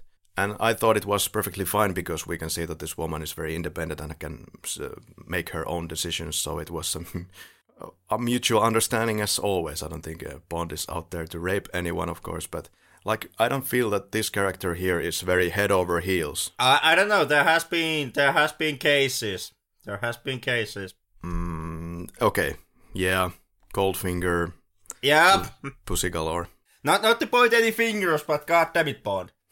but but but more more than that, like I I, I would say when it comes to when it comes to license to kill, when it comes to female sexuality in a license to kill, that actually is the weaker weaker moment around that topic. Like Yeah, it was uh, very sudden, but I feel that they are both strong and smart characters at least. It's an interesting question. Do you would you consider Xenia Onatopp to be a Bond girl? Because she, she doesn't quite make it in my view, but she very nearly does. Like as a Bond, uh, Bond's a good girl. Oh no, no. I, I do count her as a, as a Bond girl, and I actually do like her quite a lot as a Bond girl. Like, I, I once again feel that, that she is one of the better ones. One of the more stronger and more independent Bond girls of the franchise. And sadistic and crazy. But that, that also feeds into it. She definitely gives zero fucks. And that mm. that's what I like about her. Excellent performance. Okay, so Bond gets into Krest's dump and is surprised by the shark. Then there's a guard who gets maggots on the face. And uh, they meet Killifer, who is trying to shoot at Bond but fails. And uh, you earned it, you keep it, old buddy. And drops him into the same place that uh, Leiter was chopped off. There was some kind of clarity issues in the pan-scan version because it was hard to figure out where James Bond is moving, and it was looking like he was entering the Krest facility from below, like he would have been underwater. But it turns out that there was a fish tank in front of the image. So Bond goes through some maggots, throws the maggots. This is kind of a similar gunfight to the final show off with the showdown with Whitaker, in my opinion, in The Living Daylights. There are some some similar, you know, shots. Then we meet with uh, Sharky, who tells something about Krest doing evil stuff very soon, like some schedule of Krests, who is kind of the one of the in in the chain smuggling the drugs. Krest is responsible for smuggling stuff underwater, as it turns out, and then getting it delivered to the plane. So a little teeny weeny part of Killifer was found, and that means that now Bond has to be escorted to M's temporary some kind of quarters yeah, some kind of a hideout. And we get to the kind of a farewell to arms scene. It was the home of Ernest Hemingway, the American journalist and writer. Rogue Agent, yeah. Yeah, Ro- Rogue Agent being a stunt that James has pulled numbers of times in the in the franchise. Like it's Ex- kind of a go-to stunt of Bond whenever M does not agree with his point of view or how he handles the situation. Bond always always quits or threatens to quit and go rogue. But at and this point, no. At up to this point, no. After this, it's going to be a more repeated moment, at least in Daniel Craig's films. Bond was supposed to be in Istanbul, but uh, he wants to take care of this Leiter mission and says that then you can have my resignation, sir. We're not a country club 007. Robert Brown is really good as M and a very good actor, clearly. It's a farewell to weapons. Yeah, Arms. Yeah, it's it's got quite a famous book. Yeah. Yeah, so it uh, looks like M's posse is having only like three, four people there to handle James fucking Bond. Well, Bond is just supposed to, you know, take his orders and go to Istanbul or, in worst case, quit once again. Yeah, anyway, it leads into this ridiculous moment where Bond escapes and they try to shoot him, and then M is like, No, too many people and then they just completely ignore him and let him go. Uh, kind of a bad uh, preparation, to say the least. I, I, I don't know. I mean, what would should they have expected from Bond at that moment? That he would go to the front gate or the back gate or try to escape in some way, but nobody is there to catch him. Uh, I, I think that the dude with M16 on, on the tower was quite adequate preparation for what they what they had any right to expect Bond to do in that situation. But Bond really start starting to resist, giving up his gun and turning hostile against other members of MI6, including his own goddamn boss. Like that that's not also the first scenario I would have had in mind had I been M. Or or at least not in typical situation. We have to kind of remember that we are dealing with Bond here. Mm, of course. He put on the GoldenEye video game invisibility mode and escaped. Okay, then we get to Krest's uh, boat once again. The captain is uh, looking for something foreign objects on his screen, and Krest goes into the room of Lupe. And Lupe says that you are drunk, you're a borracho, Mr. Krest, and Krest is borracho. The DEA raided Key West, and all the blame is put on to Lupe in this scene. And tells about the fixed phony beauty contest that she won, thanks to Sanchez. This captain is absolutely hilarious, one of my favorite characters in the film. He comes to explain something about some weird object, and he doesn't recognize that it's a manta ray or something. It clearly looks like a manta ray. And then he just doesn't push it forward in any way. It's just like, there's something weird on my screen. Oh, it's just a manta ray. Okay. So Bond stashes the guard into the pressure chamber. Sneaky Bond trying to get back to the upper level. What are the sleeping dudes doing? Not sleeping, but making some sounds like passionately jerking off, I guess. Ooh. Yeah. Any thoughts on jerking off? Okay, carrying on. Actually, I do. Oh my god, I, I was supposed to say this is not that type of podcast. Um, you guys have no idea what happened to me last night, and I'm not going to tell you what happened to me last night. Okay, good. Don't, please don't. Can I please? I don't know. Well, well, since since, since Karri al- al- already you know tried to turn this into a jerking off the podcast, by all means, go ahead. Nah, it's not that. It's not that kind of podcast, man. Ah, Okay. Yeah, did you hear that, Karri? Uh, now I'm having some trouble hearing because aren't we catering to everybody? We have a lot of knowledge and we have the stupidity and quality jokes. We, we we don't have to gather to jerk offs. Be- because because the two main hosts of the podcast already fill that quota. Oh, that's news to me. Well, I I, I don't know about you. Dirty love. Finding the guard now in the pressure chamber or whatever, depressurizing whatever the fucking machine it is. Bond goes into the suite of Lupe and make a sound and you're dead. This uh, Borracha girl gets the knife on the neck from Bond and Bond is so angry that he couldn't get his flight to Istanbul because of this bullshit. That's what it's all about. Like like he said in From Russia with Love, like where the Bosporus is unbelievable. So his name was Sharky. Bond uh, drowns one dude, and then he well he shoots the guy who was joking about Sharky. Yeah.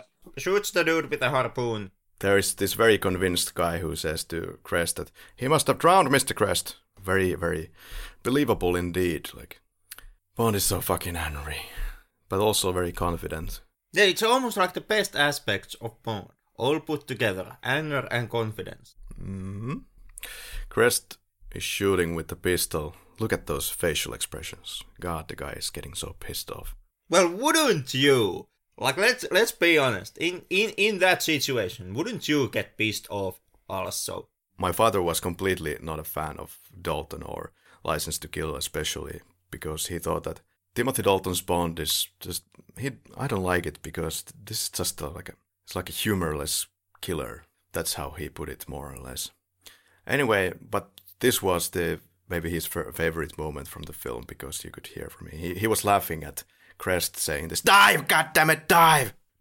Things are rolling completely out of control.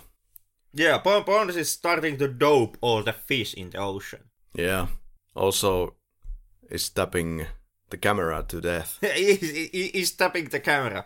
Bond stabs pretty much everything he can get his, get his hands on at this moment. Then he's finally gotten to the surface. And he's pulled back uh, uh, under the water, and then we get a little bit of a thunderball moment in Florida Keys where this was filmed. And uh, then we get to the water skiing. Arthur Wooster and his second unit they want to shoot Dalton on a specially built rig to simulate barefoot skiing. But there was this world champion skier David Reinhardt who did the actual jump with the kind of uh, more wide shots with the actual stunt behind a real seaplane. So he could also double very much for Timmy because they looked very similar. And I, I can't really see the actual change of the people in this scene.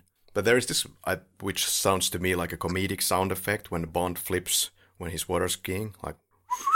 And this kind of reminds me of the man with the golden gun and with the like the car flip with Sheriff Oh J.W. god! Pepper. Oh, oh Jesus Christ! Yeah, that, that. Thanks for those memories. First image that comes to your mind. Yeah.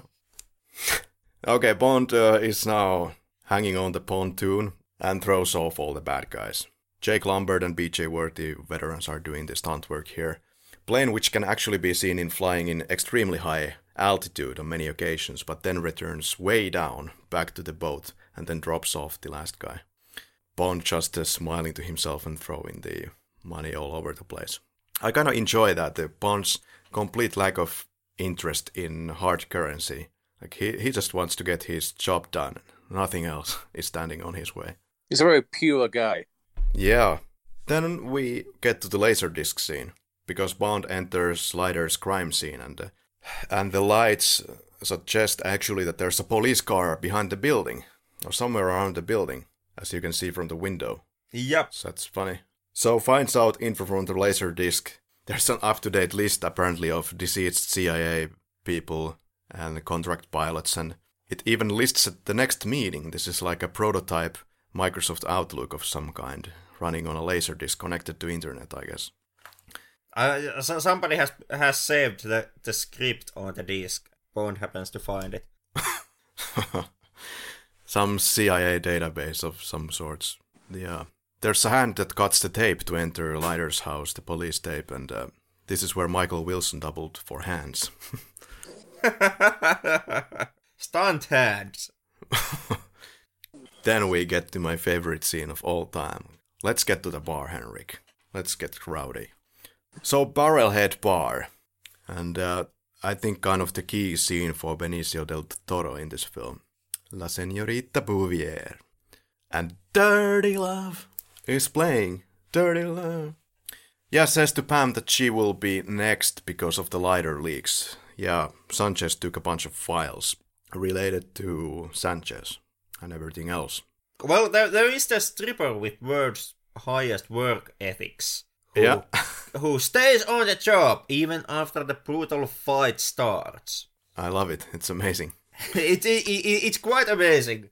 Like had I had, had I been on her pole, I would have just you know quit at that moment and left the premises and ca- called it a night. It's only like seconds before when the huge ass hole is created with the shotgun to the wall. Way too huge, Yeah, by the way. Then she's like, ah! Yeah, it, it, it takes a whole goddamn shotgun blast for her to stop her work. Yeah. And apparently the stereos were hidden inside the wall because the music goes like. yeah, this was in Bimini bar, in Bimini, westernmost district in the Bahamas. Benicio was hanging a lot of time with the Davi. Kind of bad guys were hanging with the bad guys. I like how this is going at the film set. Yep, they escape the bar. Carey Lowell's character Bamboo Bambouvier makes the line, out of gas. Haven't heard that in a long time. Always wondered, like, is that like a regular, regular go-to tactic of picking women up? Oh, look, I ran out of gas. I yeah, really. I, I, I guess we have to have sex now. I, uh, I will try that next time in a bar. Like, they must have hit the fuel line. Wanna join me? But I can see by the gorge that you didn't run out of gas. No, just just listen to me. I ran out of gas, and that's that. Yeah, then there's the Pam's monologue about hellholes and being in the toughest hellholes in America and how she's very professional. That's a good point that she's making because Bond is being very annoying to her. No, not really. well, he's he's being Bond. He's he's being he's typical Bond. James. Then they are bartering. I have to wonder why would she be joining the crazy plan of Bond because, as she said, it's completely crazy. Of course, she wants to stay alive. That's her motivation because she is on the shit list of Sanchez, and Bond wants to take on his revenge. He is also on the shit list of M, who makes the notion how he will inform the MI6 operatives in Isthmus so that they can stop Bond It's gotta be stopped. and bring him back to England. Hmm. And we never get back to that. Yes, we do because there is When, this. Uh, when, when we do. Oh yeah, yeah, yeah. In in in the Chinese narcotics agent scene. Yeah, yeah, yeah, you're correct. I'm also pretty sure that Q is going against protocol as well by helping Bond out in this. oh, he that- most definitely is. yeah, yeah. Like yeah, Q Q is also going rogue at the moment. I took note of that. Like the guy is risking his whole career and risking jail time, so he must have had extremely a lot of love for Bond after all. After all those years, Yeah, after all those years when he has lovingly spent like like like ages, like countless of hours to come up with different type of gadgets, which he is on his knees praying that Bond brings back from his missions intact, and Bond completely disregards them and and completely wrecks everything Bo- you ever hands to him. Yeah, the Moneypenny scene here is shockingly short. Must must be the shortest Moneypenny scene ever, or maybe Live and Let Die. I'm not. No, this is way shorter. But she has a very big role in the film because she's the one that is trying to take care of James Bond on his rogue adventure and sends Q. Yeah, we get to Isthmus. Bond now has kind of a, kept some of the money from this little Milton Krest airplane ride. Orders the dude to deliver fresh flowers every day and uh, has given Pam Bouvier a new name, Miss Kennedy, making some references right there. There was a deleted scene where you see James Bond's and, and Miss Kennedy's or Pam Bouvier's arrival to Isthmus. So they're on the airfield, and very close to them at the same time, actually, some of the people of Sanchez are coming out of a plane. And when they are moving away from the airport, then Pam Bouvier basically tells the whole story of Isthmus and the relationship of Sanchez to that uh, Isthmus city. Kind of pointless. The made up country, in fact, the Republic of Isthmus. So they wanted to avoid all kinds of lawsuits and problems. I think the Isthmus is a, um, you know, the Karelian Isthmus is a place in Finland. It's on the Russian side, though. Karjalan kannas. Yeah, true, true. So they go to Finland, and now this is actually based on a banana republic called Panama, which was quite a like a drug organization at the time. Hmm. Bond makes this uh, questionable line like, ha ha ha ha, we're south of the border. It's a man's world. And I'm sure he is right, but it's kind of this, you know, you wouldn't see that anymore. Banco de Isthmus, next stop, Sanchez owns it. Bond delivers some money to the bank. I'm sure people downstairs are quite capable of. Please, take a seat. Now the Orientals arrive as they are called throughout the film. Yeah, the word Orientals, which is not considered very nice anymore. So people from Asia are coming. There, there's some Japanese people, there are some Chinese people, at least, because Heller uses the konbanwa. Somehow the bank lady looks very pissed when Miss Kennedy invites in inside through the door, kind of on her turf or something. It seems like she was romantically interested in James Bond, and she leaves the scene as soon as Miss Kennedy arrives. And we get to Wayne Newton, this kind of uh, one of the top entertainers in uh, Las Vegas. He's here to bless our hearts. He's such a fucking creep, though, really. we need you to go to your phones right now. Somewhere in between these uh, shots scenes, there was a deleted scene where Bond is using the Felix li- lighter. Yeah, you know, guys, it's a it's a Felix fucking lighter. He uses it in his hotel room with this huge flame while watching television. Yeah, you you kind of uh, that's once again the setup setup reminder and payoff. This being the reminder and payoff coming at the very end of the film. Yeah. Lupe says that he hasn't seen anything in Krest's quarters and says the kind of uh, masks he's kind of discussed for Sanchez and the fact that she's lying. She says that you know I can't stand that thing, referring to the iguana. Yeah, the iguana, guys. Like, did that look fake to you? The iguana? No. Yeah. It's a real iguana. Uh, it kind of look fake to me. Uh, or, or are you talking about the diamond necklace that the iguana has? That is also real. Is it really? Yeah, everything real. Real diamonds. Oh, wow. Yeah, but, but surprisingly little of diamonds in the end. Hmm. Like, like necklaces and, and gold watches and your typical kind of a flamboyant Bond ac- accessories. Yeah, Davi was kind of a jokester. He's he wanted to have some kind of a hum- humorous elements in his characters, and then he got this iguana, and uh, actually he gets an improvised acting moment from the iguana who kisses Davi, and then he goes like, "Oh, you want one too?" you can't really coordinate iguanas. It seems his villains are really into showing off their pets, like Stavro Blofeld, you oh, know, this cat, point. and yeah. um, and this lizard, whatever it is. Yeah, Glen, after filming this this kissing with the iguana, Glen was like, "You're such a great actor, iguana." And Davi was like, "And what about me?" Well, I- iguana has been highly paid. Yeah, with, with, with not other so. diamond necklaces. So you know, you know, I, I would have expected also that all, all the best from that iguana. And he didn't even have a speaking role. Yeah, yeah, uh, uh, simply a simply a silent purely with expressions and body movement type of performance. What would you guys feel if you were called into a James Bond movie and you were told that the film is going to take place in Finland? a flaming disaster. There has been that one one book by by Gardner which also places James Bond in Finland, and I never managed to even finish it. I don't think I don't think that's a bad idea at all. Like, like what what the fuck is Bond supposed to be doing in Finland? Uh, well, Well- Helsinki, Drinking beer and eating black sausage. uh, no, Helsinki is is really uh, is very high class in some Nah, areas. it no, is is not is not. Lowell was a little, little bit disappointed about filming in Mexico and uh, not inside those other exotic places where Bond usually goes to, but uh, she came to like the experience. She knew Mexico and she spoke a little bit of Spanish and got amazing dishes there. Anthony Starke, for some reason, everybody keeps saying in some podcasts or some reviews how they like, or some of the fans somehow like Anthony Starke here, the Truman Lodge character. I don't know what's so incredibly amazing about it, but I, I like the character, sure. It's a good character. Okay, so they used the television show of Wayne Newton or the Professor Butcher to negotiate the drug prices, and the newest price for everybody is $22,000.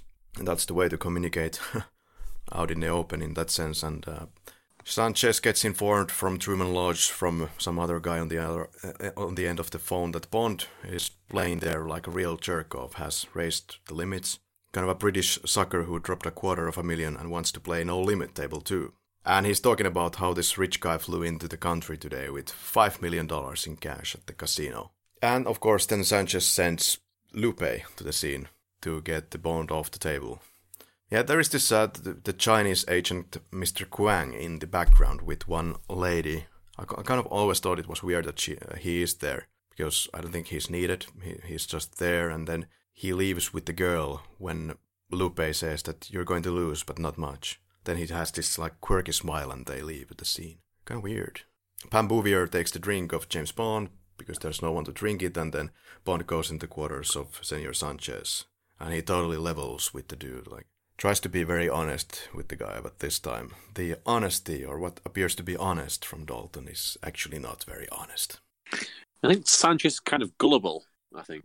Yeah, a bit like the way that he listens to Bond. Well, it seems to be effective, this way of approaching him. Sanchez says that one has to show a special talent that people don't have. Bond responds, hmm, well, that shouldn't be too hard. And then there's like a s- small shot that each of the people in the room, and it looks like they're taking offense from that, which I thought it was kind of funny and weird. Because, yeah, so what?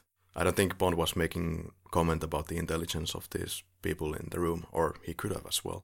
Sometimes Dalton, you know, he looks like a pissed off iguana, especially at the casino. Hair is all like glued to the back, and it's very shiny, and he looks very kind of scary, always this very pissed off face. Very like, ugh, very angry. But Uncle has arrived, and Q is here. You know, it's great that uh, Dalton's Bond Apparently, Q in each movie of the Bond film, he's he's wearing a different kind of tie to signify some allegiance to or belonging to some kind of a club, something related to military or some clubs or something like that. I didn't know that before. Like different tie every time. And that's like that's unbelievably minor detail on a character. Is it? Well, ha- had had you ever noticed that Q changes his tie in every movie? No, haven't paid attention until now. Yeah. So I would say unbelievably minor detail. Every, Yeah, every okay. single movie ma- ma- makes the knowing notion to change Q's tie. And, and, and here, here Karri is never actually paying attention to it because it's such a minor detail. Yeah, it's kind of funny though that it's making the statement that uh, Q is belonging to all of these different groups that the tie is about. What was it like? Let's say twenty different organizations. And that that's kind of kind of the only notion that the films ever give, give to Q to ha- actually having any free time, like having any activities outside of his job. Yeah, Bond is going upstairs to the roof. Funny how he actually leaves the food inside the elevator. Uh, but there is some guy who is going to get it anyway, and then goes behind the window of Sanchez. There's the John Glen obligatory. Is it a pigeon? So what this all is about? Now, now Sanchez is, or he has an invisible empire from Chile to Alaska, and he wants to make the Chinese, Japanese part of it. They want Pacific to be their little puddle, exclusive franchising rights for 100 million per territory, and guaranteed quality and price for five years. And again, we look at this, you know, this this this uh, trust thing. Uh, Mr. Kwang, you don't pay for hardware. You pay for my personal guarantee and protection. There's like three different moments where Bond is trying to get rid of Q and Pam. This is the first one. Like, you're a hell of a field operative. Now go. See you back in London. But then he will need him again anyway after this little Sanchez operation. Bond is preparing the gun. There's the president visit, the President Lopez, who is actually acted by Pedro Armendáriz Jr. And of course, his father was playing uh, in From Russia with Love. Watch the birdie, you bastard. So he blows up the window, tries to get a shot, but doesn't get it because there's some ninja attack out of nowhere. Yeah, yeah, that was kind of weird. Yeah, this, this may be the weirdest moment of, of, of the entire film. Bond's signature camera gun is is A, that is stupid. And B, the Chinese attacking with full ninja force here is also stupid. Mm, secret agent ninjas. I think Kung Fu was really big in the 80s, like really popular. It, it, it was, and ninjas were kind of the only thing that Western world knew about Asia or China. ninjas and tea. So to make the point home that these are from Asia, you have to make them ninjas. Yep. Bond following the trends. So yeah, there's an interesting moment when he's doing the "Watch the birdie, you bastard." Uh, before that, there is when Bond sees in the window Heller and uh, Pam Bouvier negotiating something, and we when he notices that and we switch back to Bond on the camera, his eye gets widened fully up behind the scope. And this is the exact same kind of moment that happens in The Living Daylights. So when Saunders says, it's the girl with the cello, and then there's a similar shot at Bond where his like eye is wide open. Yeah, the person from the UK is trying to stand, send Bond back to London, but then they start shooting the entire warehouse or the abandoned building. Sanchez takes control, and uh, funny how they had time to change into full military gear and then pursue Kwang. Kwang who takes cyanide. Funny how Sanchez was actually able to, or, or the military, the Isthmus military who attacks here, has been able to follow a group of ninjas into some some backwoods lodge where they now have taken cover. Yeah.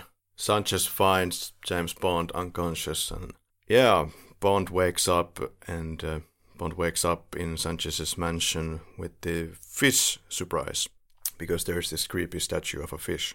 And oh boy, is is is the statue creepy ever? Yeah. Yeah.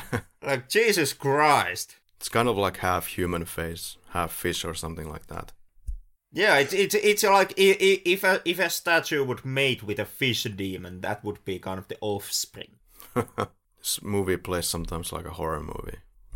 So, this was in Arabesque Acapulco, Via Arabesque in Acapulco, owned by some Baron and Baroness di Portanova, some very famous people apparently, buddies of Broccolis. And this is a pretty crazy location, one of the most stunning locations, I think, in Bond film history. And a complete nightmare to the camera. Yeah, it was apparently so so white there, as you can see that it was a problem from the DP to I think uh, light everything correctly. Yup, that the white surface is kind of a kind of a shining back all, all the light to the camera and ma- ma- making the exact shapes obscure and kind of kind of hard to capture. I have also noticed regarding DPing in this film, and uh, I think in many Bond films, that it's the same thing that the, the, the DP is. Well, it's the same thing as in The Living Daylights and many other films, that the, there is no diffusion apparently used in any way, like softening the lighting. You know, when you see the faces, especially on the Blu-ray, you can see that it's it's very sharp. You can see all the scratches and little details on, on the face. A lot of a lot of hard light. Hard light, yes. And it's like what they're trying to do there, it's uh, trying to add to the realism of James Bond films here. I guess it works. There is no any of the title song incorporated into the soundtrack, actually. The departure from John Barry. And, and and the soundtrack, since you mentioned, also uses the Bond theme itself quite sparingly. I would say so, and when it uses it, I think it works really well. I really enjoy these renditions. It yeah, th- those moments are kind of highlighted by by the theme, like Yeah. mo- more than usual, because it it only plays in like one or two sequences in the film. Like the water skiing, I think it's th- that's one of the greatest sequences.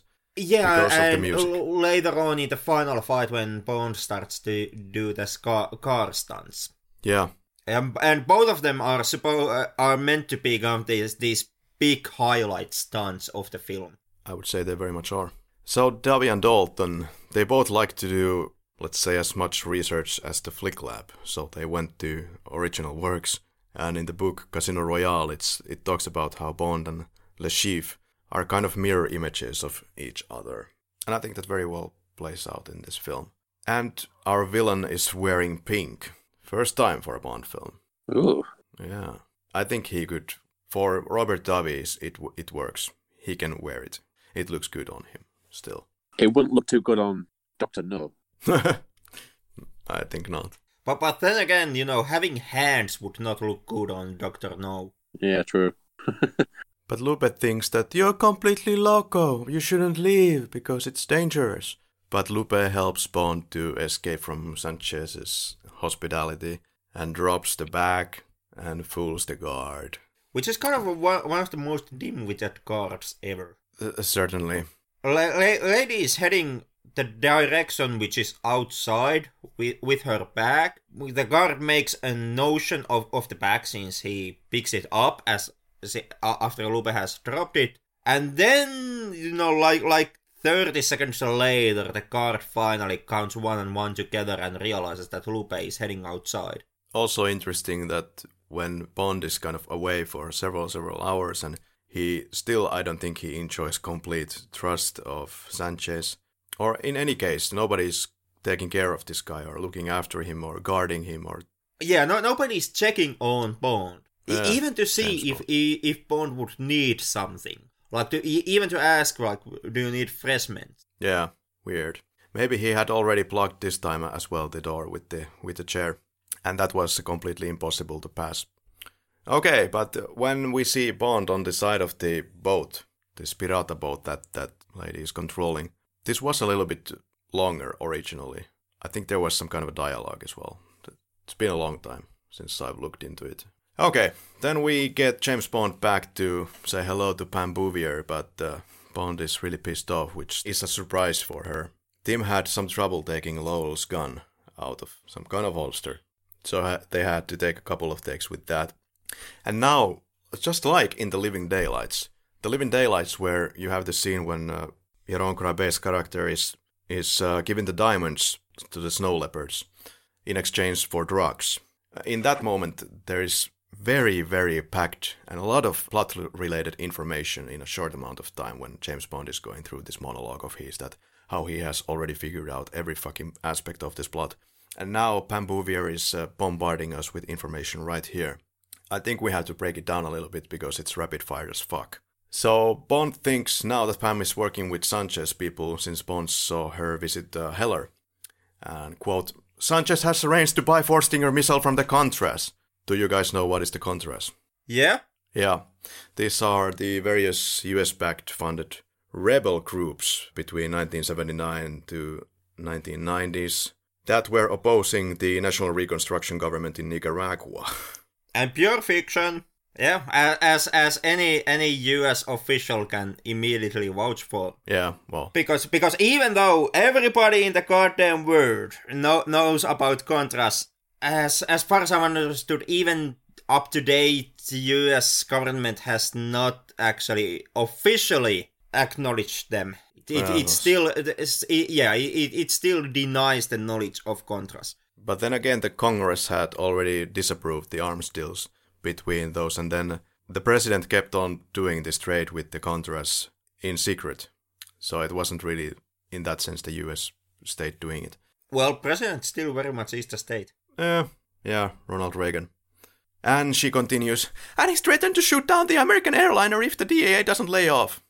So, yeah. And Bond asks, what's that got to do with you and Heller?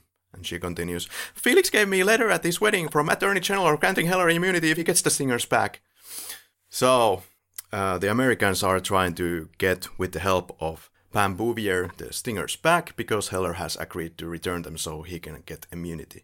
And uh, did he go for the deal? Yes. And then you missed Sanchez, and Heller panicked and he said the deal was off and that I was dead if he ever saw me again. So the attempt to return the Stingers is now not working out, and Bond has now the extra responsibility because of his fuck up to get the Stingers away from the drug lord. Which once again is really interesting moment in in Bond history and Bond films altogether because usually when Bond goes off the script and does whatever he wants, there really are not that big consequences for his actions. True. And and th- this is this is one of those rare occasions where Bond, through his antics, actually makes the situation hell of a lot worse, and where it's very clearly highlighted to Bond that that in in the universe where Bond operates, there also are CIA and all the other parties who also have, have may have interest in the situation. In, in for example, in the shared bad guy. But Tom, does it work for you as a character idea that Bond is completely fucking out of his element and he's barging in into situations kind of like a weaker agent would do who is relying on his emotions here very much and agent who is completely out of control doesn't have the situation under control on any level, in fact. I think it does work. I think it's part of the whole James Bond package. He's always been impulsive. He's always changed, chased his emotions, and he's never stuck to plan at all. He's never stuck to the mission. Mm. Um, I think it does work. Yeah, I think it mostly does work. Yeah, I think it. Yeah, there's a lot of levels to this. Yeah, he always lets his emotions get, get in the way of the mission. He, really? Uh, yeah, he's always done that. I think. With... Yeah, he, he he did that fucking last episode, which we did, Living Daylights, where he goes goes uh, once again for the umpteenth time goes against direct instructions and does not shoot the lady. Yeah, that. But here he is completely controlled by his emotions, not like only the sexual urges, but he is fucking pissed off, and that uh, controls all his movements. Yeah, which you don't see with Roger Moore, for example. No, but but you do, do still see Bond doing the exact same kind of a shtick. Bond doing whatever he wants, Bond going against instructions, Bond going against orders, and Bond making kind of a hasty decisions based on how he feels in any given situation. Yeah, but like you said, this is uh, it's a very interesting and so different film because yeah, he is laid off the service momentarily, but of course then solves everything at the end of the film, and it's like, okay, come back to service. Good job. Yeah, yeah. You you stop that bad guy. Everything is forgiven once again. Yeah. Bond makes a withdrawal, and the bank service guy is definitely not too happy about that. And we get to one of my favorite moments: the crazy harbor pilot. Uh, Pam Bouvier takes control of the ship, and there is this absolutely amazingly hilarious captain, at least to me. Those facial expressions are super gold and then completely destroys the harbor. So yeah, this this this was an ex- existing dock, but they did an extension to that, so they could crash this part. What a surprise! But uh, then yeah, Bond makes the remark that uh, I'd stick to flying if I were you, and gives this kind of a perverted look at her, like nice body parts you got there. Hmm. Cut back to Milton Krest. The actor has really special looks, like those eyes those, those eyes, man. The other eye super wide, the other eye a little bit closed. Oh, we had this crazy harbor pilot. Sanchez doesn't buy the story of Krest, and Perez comes to inform that they have found a stash where he is supposedly keeping the money away, hidden. And off we get to the pressure chamber. Yeah, yeah, this was hard to watch. Yeah, uh, this is a prosthetic head, of course, and was created by John Richardson's team based on a mold of Anthony Zerbe's face. And it was quite a gruesome result and was shortened to avoid censors- censorship problems. I'm not sure if there's even a longer version than of this scene than what we already have. I don't think so. So uh, Davi considered that this compression chamber scene is or depressurization tank made to pressurize because it's broken with the axe. Uh, he thought that this scene was way more frightening than the shark scene. And he thought that, well, you have already your jaws and everything, so there's nothing special about the sh- shark scene, but this scene, you know. I don't know. I, I thought it was the blast. Yeah, the blast. The, this is scarier than the shark scene. Yeah, yeah, but I, I, I thought it was a blast. The scene itself. It was good times. I was laughing my ha- ass off as, as the pressure chamber scene happened. Yeah, this was uh, cut in the Finnish version. I remember that. The actual explosion. And now, it's now the third time when Bond says that now go away, I, I don't need you guys anymore. Sends Q and Pam Bouvier off their way, and they're going to meet in Miami. So Bond's information helped Sanchez. And there, this is a very brotherly scene. They kind of show that the, the Sanchez shows his kind of affection for Bond. It's kind of very affectionate, like he has with the Dario. I think Dario and uh, Sanchez are very brotherly, or even something more. You could suggest, you could guess, you could take from the some of the scenes. I don't think so. I don't. Yeah, I think it's just this Latino, very warm-hearted way of, you know, they are touching everywhere anyway, each other's, each other. Lupe wants to have some sexy time with Bond. She thinks that it's gonna work out very, very well, and it doesn't. Especially in the next goddamn scene. I love James so much. Q is in position to report where Bond is being taken, and uh, uh, Senorita tries to get a plane for herself, but doesn't quite work out, at least not immediately. And there's a scene about the Stinger missile, that, the missiles that they're packing into the helicopter, and they go to the meditation center. This was some really weird place in Mexico, in a never heard place called Toluca. And it was some kind of a meditation center for the local Indians, at least how it was called by by everybody related to this film. Yeah, it, it was built as a as a some kind of a gift. Some kind of a celebration ground to the local Indian population by the then exiting president, if I remember correctly. And nobody ever actually ever got to tell the Indians about the site. Something like that. Or it was so remote as well. It was built by some president for the local Indians, but uh, not many visitors there apparently. No, it has it had been completely abandoned. Yeah. The Indians di- didn't get them get the news and didn't know to visit the site and take it to a proper use. Yeah, this was a location two kilometers in air, or 7,000 feet, and this gave Cubby Broccoli some breathing problems. He fell very ill because of the thin and polluted air, and he had to go back, and he recovered completely in two, three days, but he couldn't return and trusted his crew to take care of everything. Yeah, now the Asians are coming into the main distribution center. Pam Bouvier tries to get in into the whole complex. So we meet uh, Professor Butcher and asks from Pam Bouvier whether she would like to study here. And we got back to the laboratory. Yeah, the televangelist was kind of inserted into the film to as a, as a comedic side character to bring some levity to kind of what happens in in the final act of the film. And it's kind of weird because I- I- it is a bit weird. I'm I'm kind of a two minds about the character. Or the fact that the humor is not coming from anywhere from Bond directions. In this film, it's all coming from around Bond. It's a change. Yeah, but mo- most definitely a change. It's it's kind of like like the whole world around Bond is having much more fun than Bond himself. Yeah. Well, now Dario notices who is one of the guys with the Asians group, and it's James Bond. Recognizes Bond from seeing him in in the bar previously. Yeah, extremely conveniently, Dario was not there when Bond was visiting Sanchez at the office at the at the casino. Yeah, what what was the excuse that Dario was at the time? Was was he retrieving the stingers or was he bringing the Sanchez's deal or the proposition? It's not explained in any way, but you could take it like that because he returns to the film in the helicopter where they have the stingers, right? So Yeah, uh, and if I remember correctly, make, does does Sanchez make the notion that that did you bring the missiles or something like that? it it sounds like it's Sanchez who says that I brought the stingers mojito or whatever whatever he's saying. Okay, Uh, but it's definitely not Dario speaking. okay, I, I I mistook it to be Dario. Yeah, it's a bit confusing. All right.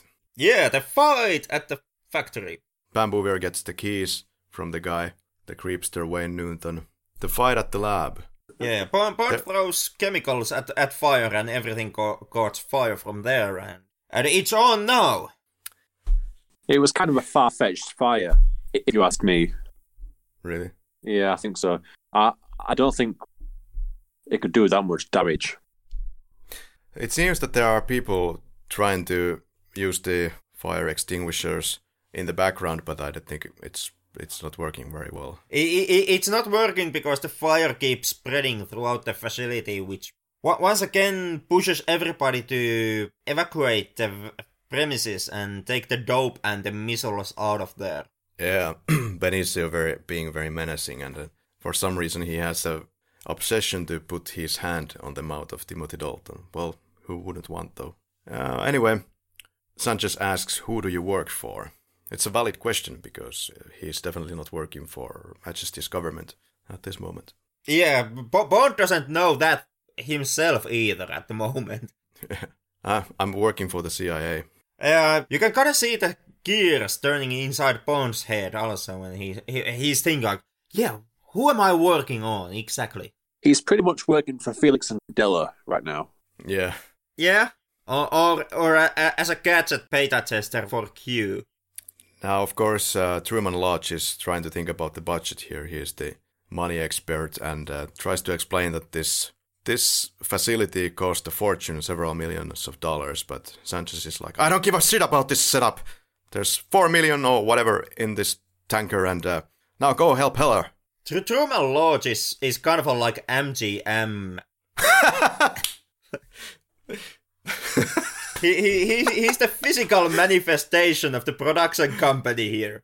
Yeah, I think it's time to cut some overhead. oh my god, good reference. Uh, Bond says that that's the last you're seeing of your stinking Stinger missiles. So the conveyor belt is dropping these brick cocaines into this giant shredder. No. Dalton got his.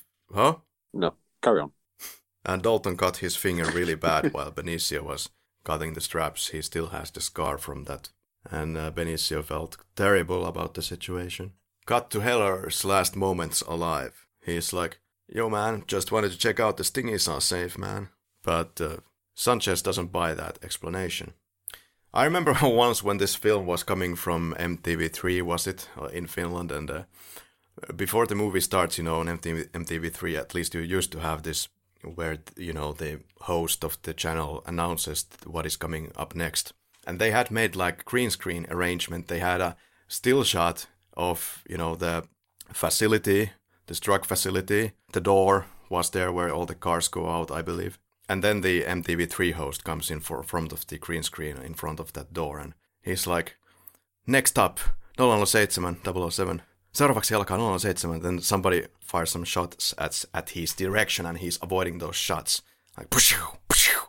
And then he says the film name, 007 License to Kill. And something happens in this film. And he ends it, mut net täytyy mennä, oottakaa! And then there's a helicopter sound. So, I now gotta go. Wait for me. was kind of fun. Sounds quite cringy. to be completely honest. Heller has reached the dead end. And that's the worst joke of the film by far. It, it, it, it's also w- one of the few jokes that Bond makes. Yeah, and doesn't really work. Yeah, yeah. The, the few jokes that 007 makes here, they are all terrible goofs.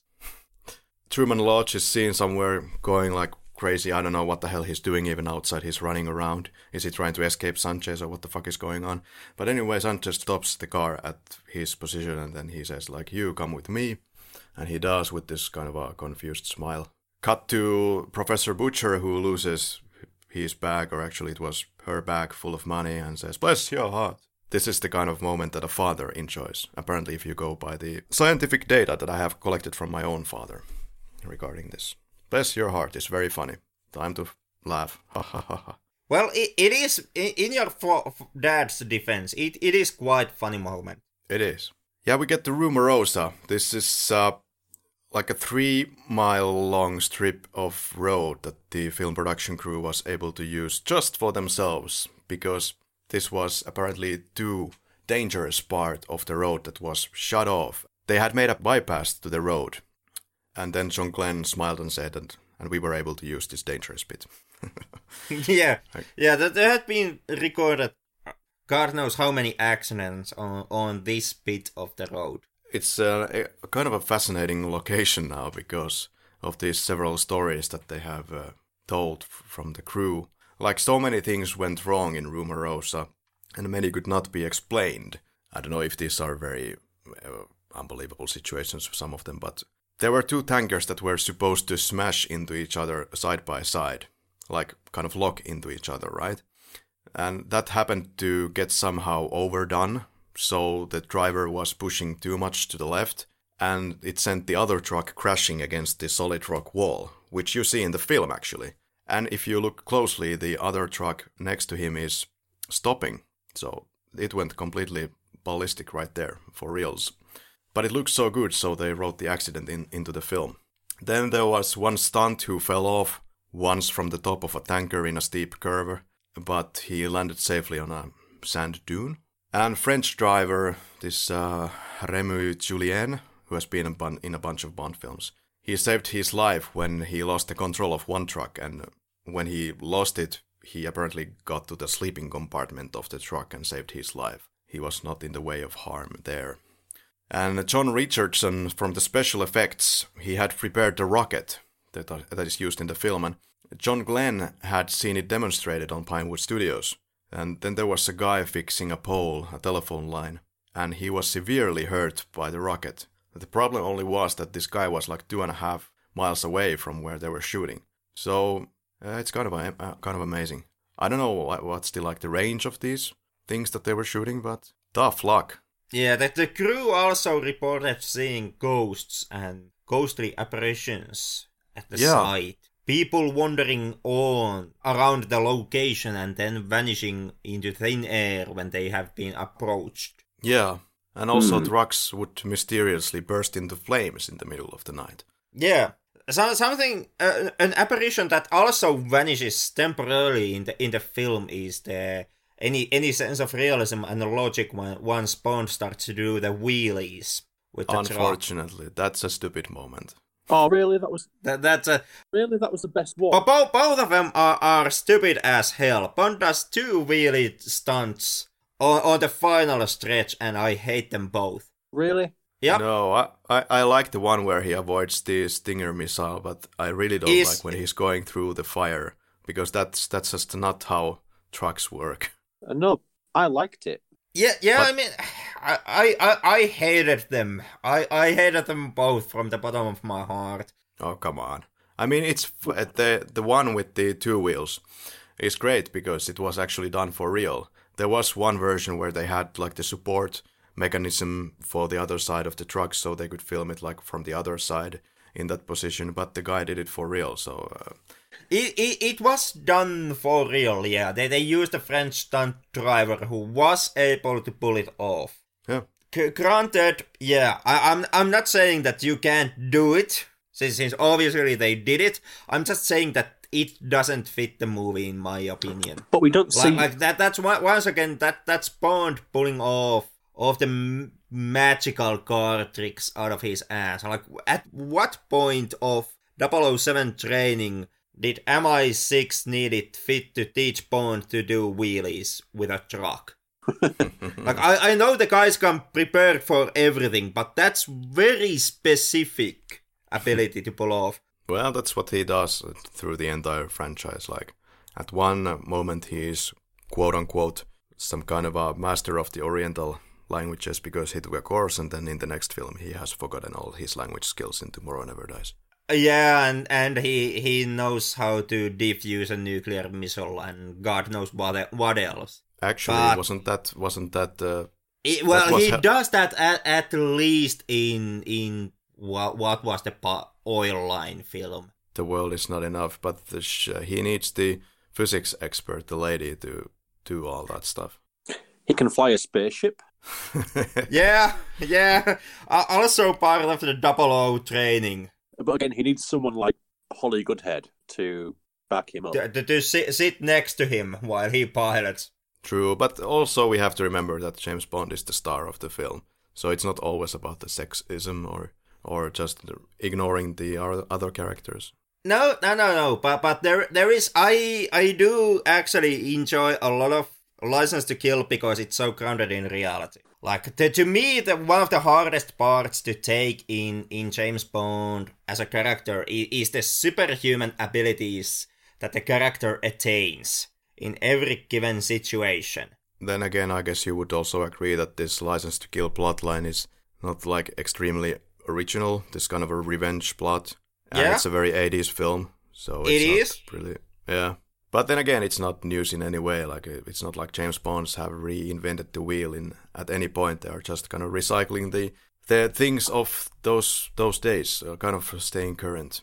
That they're kind of recycling their own plots in many ways. Yeah, there's a villain who has unexplained military behind him for reasons, and he has a super weapon and decides to do things quite often. Tries to actually u- hold the entire world as a, a hostage, u- using laser, using the moon base, us- using missiles, using satellite, using your Uh-huh. superhuman underwater base. Hilly. Hey. Oh, where were we?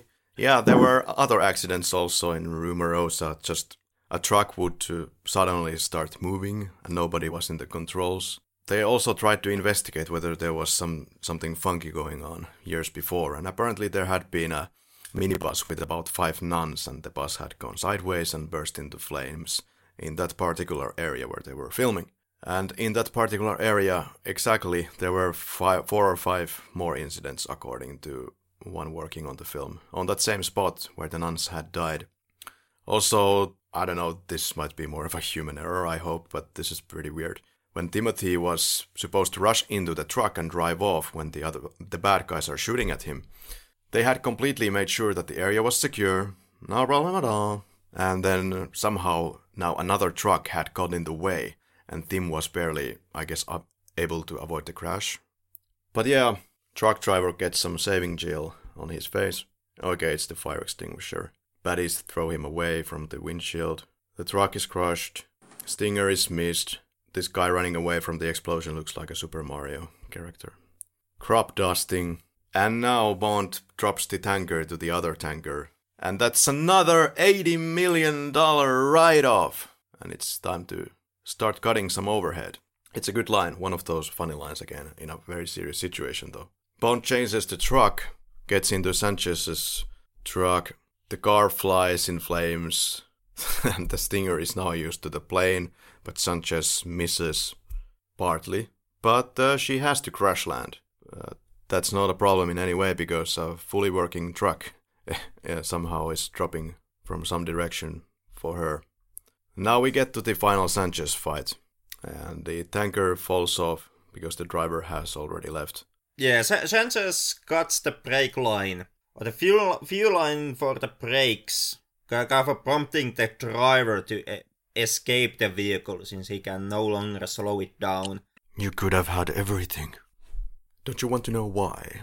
And shows the lighter. Sh- shows the flamethrower to Sanchez. Yeah, Felix flamethrower. And the banker goes boom. There were a lot of gasoline involved. 910 liters or 200 gallons. And a- apparently on this final explosion, there there is some kind of a there's a photograph taken from the explosion where you can see kind of this fiery arm stretching out from from the from the explosion itself. And when the camera crew was checking the actual film footage, they could no longer see that arm in anywhere. Yeah, granted, it can be very hard to spot, but it seemed to be. I mean, if this was supposed to be the Sanchez explosion, if you look at that photo, I think the landscape just doesn't even kind of match the the area. Uh, or then the fire should be way more below in the picture, in my view. It's kind of weird, but um, Could, could, could very well be. yeah, but yeah, the the it looked like a like a hand reaching from the skies from the ball of fire. Yeah, l- landing in w- once again to the bunch of ghost stories that the production crew reported from filming on the location. Mm, Yeah, I think uh, the YouTube channel Bedtime Stories could do something about this one. but yeah, Wooster went through all these different angles that they have filmed the explosion from.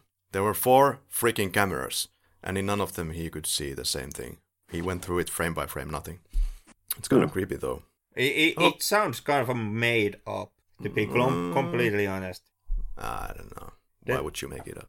To, to make the entire shoot sound more epic than it was. I'm, I'm not buying these ghost stories for a minute. I buy that uh, there was a lot of accidents when they were filming, and I buy that some people were making jokes about some kind of a spirit i being in controls, or that this place is cursed, and then it got a little bit out of control for some. Maybe, maybe they really were thinking that. I, I don't know. At, at the same time, them all buying into the idea that the place is cursed and the shoot is cursed. At the same time, it also could have lent them the possibility of not paying so much attention to the safety regulations. Because anytime anything goes wrong, well, it's not a human error, it's nobody's fault, it's just the place is cursed and we can't help it. Yeah, true.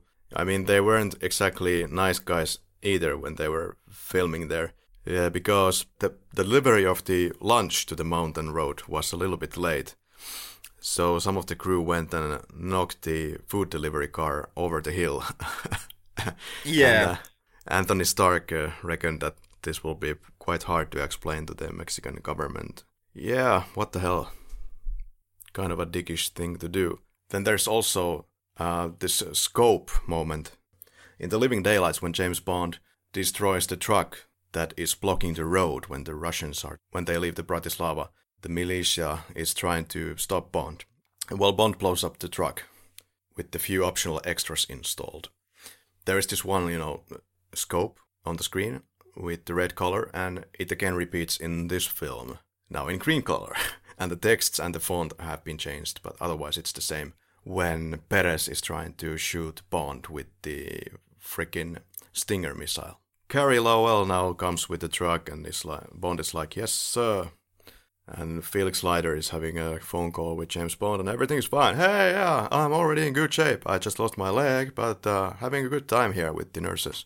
Yeah, I won't wa- walk ever again. And my wife is dead, but the film is closing up, so I'm feeling positively happy. Did he really say he's having a good time with the nurses? No.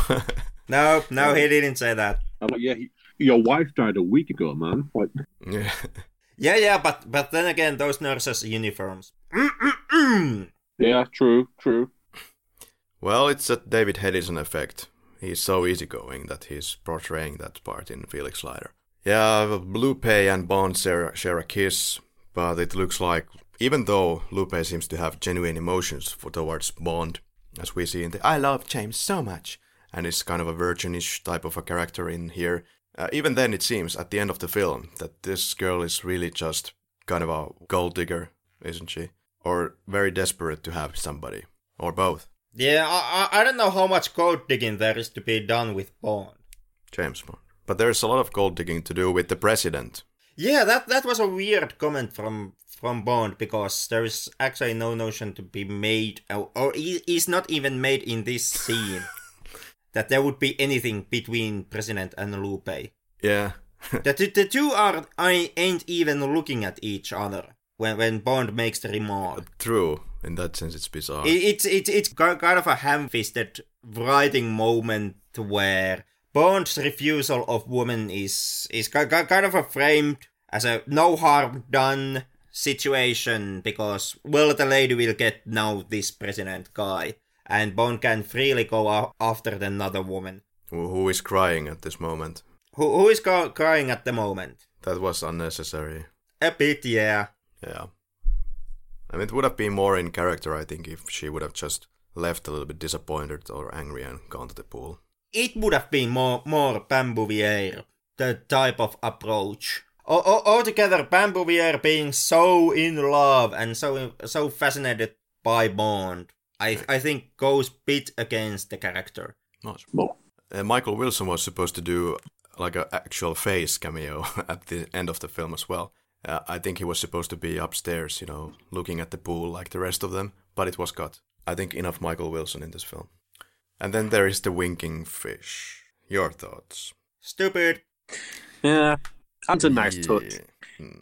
I've honestly not got anything bad to say about this film. I liked it so much. Uh, no, I was. It was actually my grandma's 80th birthday party yesterday, and I.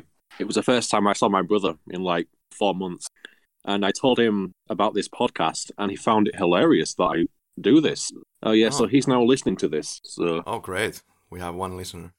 So, so we have to be extra careful with, with what we are going to edit out. he said, "What makes you such a James Bond expert, Tom?" And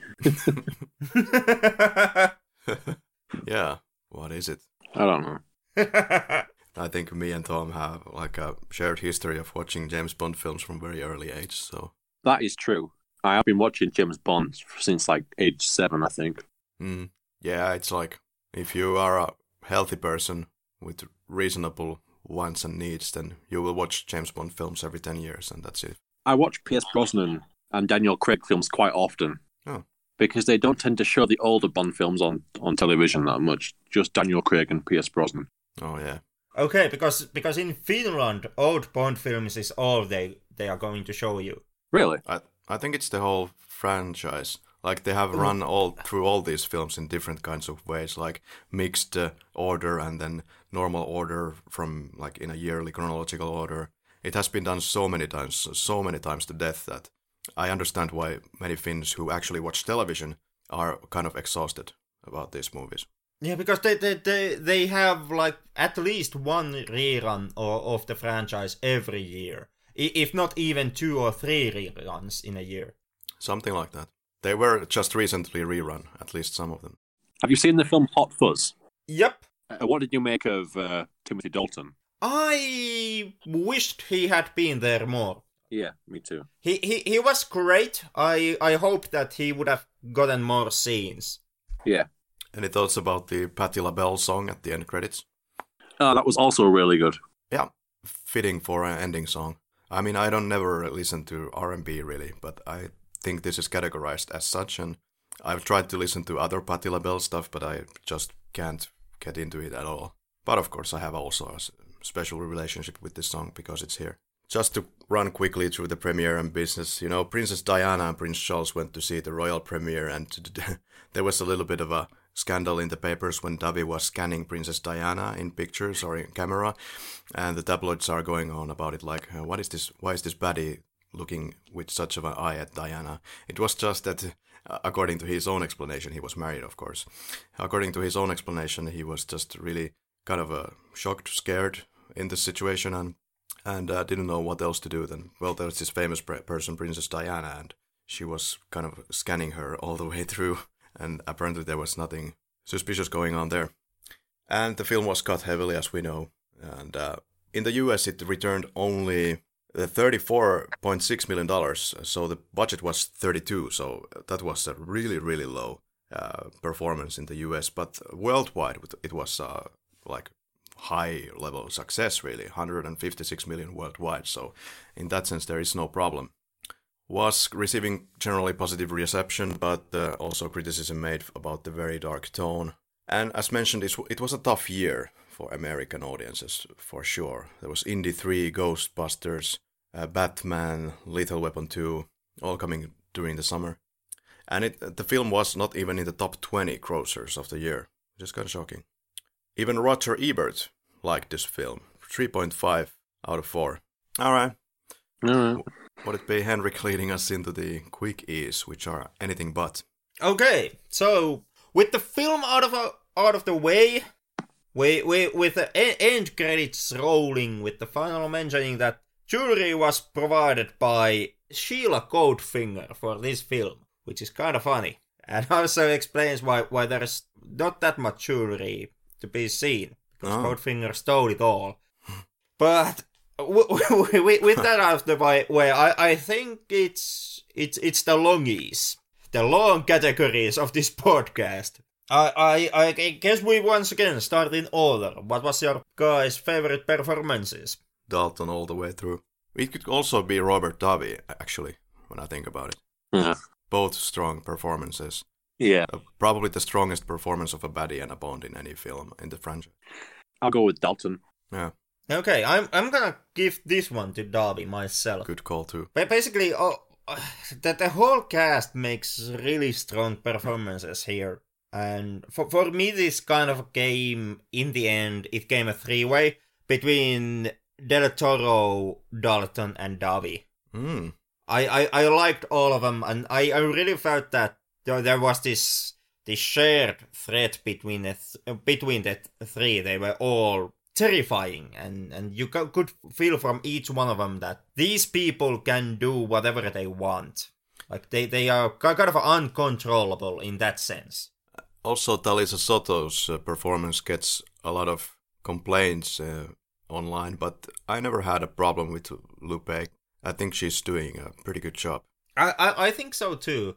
Yeah. Uh, so, something, of course, which may explain some, some of the complaints may be that as a as a character wise, in in the film, she she is contrasted against Pam Bouvier, the other female lead of, of the film, and from the two of them, Pam is the more active, and Lupe is is the more more kind of airheaded more doesn't really do that much action wise in the film as as Pam does. Lupe is more just there and just ki- kind of a trying to talk to the guys. And that that might might be a reason why so many people appear to be against Talisa Soto's performance. Mm, there's a lot of layers to the character. Like uh, on one end, she's kind of like the slave of Sanchez, kind of being this hot property around him that he wants to keep at all costs. Is in love with with her in some sense, and also she wants to get out of this Sanchez's circles. Yeah, and, and still doesn't exactly wanna leave where she is. Like, doesn't wanna go back to the poverty and back to home. Right, that's an important point. The next one would be favorite scene. hmm hmm Mm. I, I really love the wheelie. Oh God, no, no, no, no, no! Y- you think that one again, sir? Uh, no. Uh, for me, uh, I would go when the things go completely haywire at the laboratory. When Bond makes the whole place burst into flames and action kicks in. yeah, I, I, I myself, I'm kind of tired between the Sanchez assassination attempt when Bond tries to shoot the bastard, and and with the factory truck factory scene where Bond is is lying on the conveyor belt, and Mm. things are really kind of uh, intimidating at that mo- at the moment. You're gonna kiss my ass to kill you. Yeah, but both great scenes, and I, I really liked how how in the conveyor belt Bond didn't ha- have his gadgets, and there there was a lot of great camera work with the actors, like when when Del Toro is kind of hunching over Bond and and standing on the railings of the co- conveyor belt. Mhm. And, and slowly cut, cutting the rubber ties of, of Bond to make him fall all, all of that, all of that, really great stuff. Absolutely.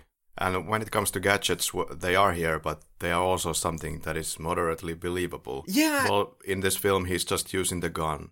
yeah, yeah. That there, there are gadgets. Q does introduce them, but they ain't actually being used that much. Mm. Nothing is done with the camera. Yeah. And Bond doesn't have any kind of a laser watch this time, which I did feel that helped the movie a lot. Because the situations were more more terrifying now that you knew that Bond actually had to figure his way out of the situation by his own and not relying any any miraculous gadget to save his ass. All right. But you guys can get your puns out and in the open because it's the favorite quote. Oh. Yep. Right now, I can't think of anything that specifically rises up from the rest, like in in ways of its message or something like that, being something very smart or quirky. But Yeah, I know what you're gonna say. really, Yeah, honeymoon. uh, close, but uh, but no Cuban cigar. Now this is still going to Dario when he's uh, at the bar. Performance is so good here, like La Señorita Bouvier. Don't I know you from somewhere? No. Oh yes, I do. You used to fly charter planes for some friends of mine. I got a job for you. and nobody's asking you, gringo. So, really strong performance. Hello, did I kill everybody? Yep, you did. Oh. Uh, on, on my end, and this this one goes to Davi. That there's a really great moment, and, and this is this is my favorite because there there is such of an insidious undertone here when this is being said. Like you you get the implications hidden in the line, and they are all nasty and all terrifying. When Leiter tells Sanchez that he will see Sanchez in hell, Sanchez remarks, No, no, today is the first day of the rest of your life. No. And by God, you know what that means for poor Felix. Mm-hmm. Uh, good scene. Tom, don't worry. We gave her a nice honeymoon. No, that's way too obvious. Uh, uh, Farewell to Arms carried a lot of swag. It, it, it does, it does. He drops that line and then he clips the guy round the face and runs off True. and dodges bullets. It's kind of badass. Got a Daniel Craig moment right there. Yeah. Um, I'll go with that one. Yeah? Okay, so so with the category where there is just only one obviously right answer, but but you can give the wrong answers here if you want. What was your favorite kills? Ooh, okay. Okay, I know what you're thinking, but uh, let me see. Uh-huh. The, the, the only only right answer to give to this question in today's episode is Krest in that goddamn pressure chamber having his head explode all over the premises and all over the money. God damn it. Being burned alive is quite nasty as well, though. It, it, it's good. It's good. It's just not not not as good. Well, I you have thrown a lot of kills to the table, but I think I will go with the Dario's death on the conveyor belt. He he sure as hell did scream a lot when that happened. And still screamed when there was only like what a head left of the guy. Uh, you, you, you can believe that that must must must have hurt Dario. Mhm. As for me, I'm going to go with the the Hong Kong Secret Service cyanide death Oh, wow. because I That- know that- this has found in reality. Because I'm actually reading a book on on the Secret Service right now, and spies did indeed carry around a capsule of cyanide. So i if they were caught, they would drink the cyanide so they wouldn't give up their secret. So Sure. Th- that that is true. It it also in in many cases saved them from being tortured horribly later True, yeah. on. But from from the from the bloody deaths, we can cut back to Cory, who is going to ask us the random, confusing question. Oh, really? So, what would you cook on the conveyor belt? what? Would you have like drugs rolling on it, or Uh, I, I I would have a shark, a living shark, which is full of drugs. it, it would be just you know shark after shark, or each one filled with drugs, you know, go, going down the conveyor belt. And if if DEA ever would show up, uh, I I would I could just happily look at them and be like, yeah yeah you know you you can start stick your hand in in the mouth of the shark and t- test if there is any cocaine in there. Be my guest. good one, Tom? I'm thinking like a conveyor belt full of Daniel Craig's. Each one filled with drugs. Yeah. Yeah. okay. Or George Lazenby would be better. A conveyor belt. George Lazenby. the, the, the bad thing that with, with the person being Lazenby i- is that Lazenby shouldn't be alive at that point. I still haven't gotten over your love for that film, Karri. I'm still very angry about this. I can I can tell. But you know, that's not a bad idea if you had copies of George Lazenby stuff with drugs and you could be some kind of a funeral service. The pain is still very real. That's okay. Well, if we are objective here at the laboratory, as we always are, George Lazenby is still, I would say, the worst Bond actor of the bunch. For sure. Dalton is his own Bond, doing completely his own thing, not copying anything, just being his thing. Daniel Craig the same. Brosnan, uh, uh, George Lazenby kind of suffers from the same problem. They're trying to be something else. And don't forget, he was an asshole in real life as well, was George Lazenby. True that. Fame can get into your head. Well, well, with with the Lazenby, it was it it was an attitude problem even before the fame. Yeah. Next one. So the first image that comes to mind. What are you thinking right now? Sanchez's iguana. God damn!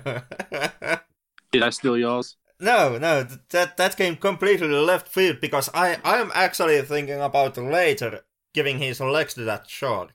Oh. I was thinking about the tanker falling off the road with Sanchez and Bond.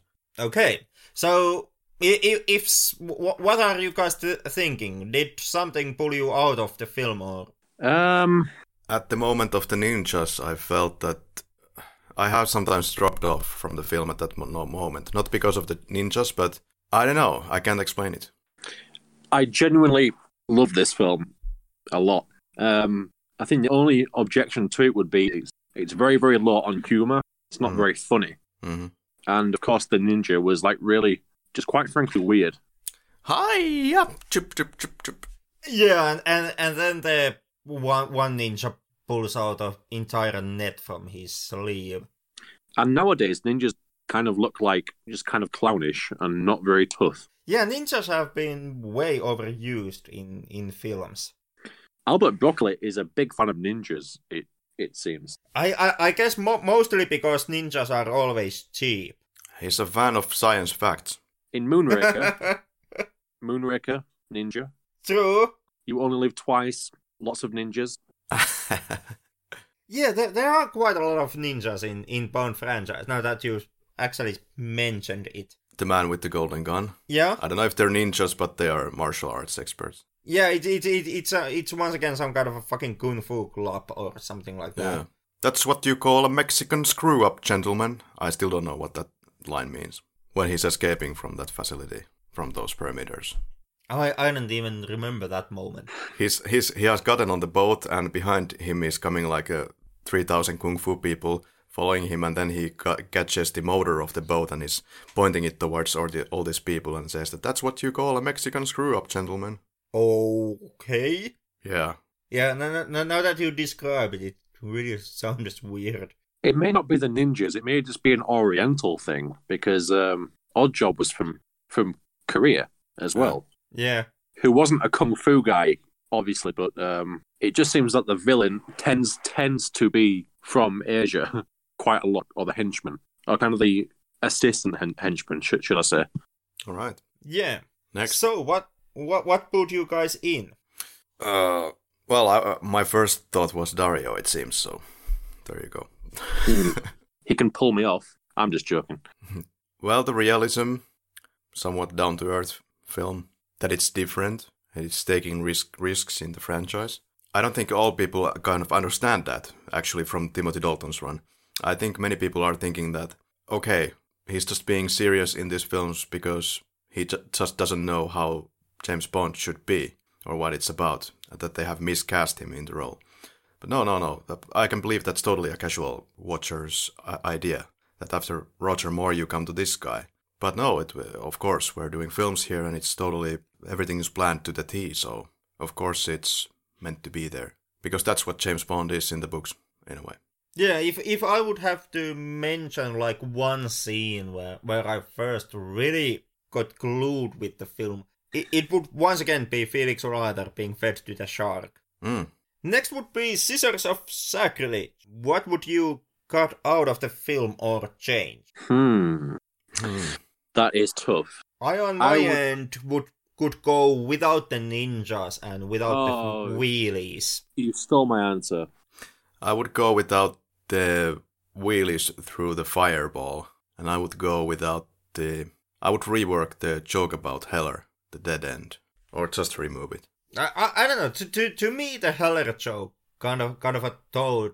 I, I read l- a lot into that joke in the way of how dark Blaze Bond is character wise. Yeah, okay. Like I, I took it that that Bond, the character, knows that this is the moment where I I make a funny joke, but he's so far o- over the edge and he's so so angry still that the only joke he manages is a complete complete failure.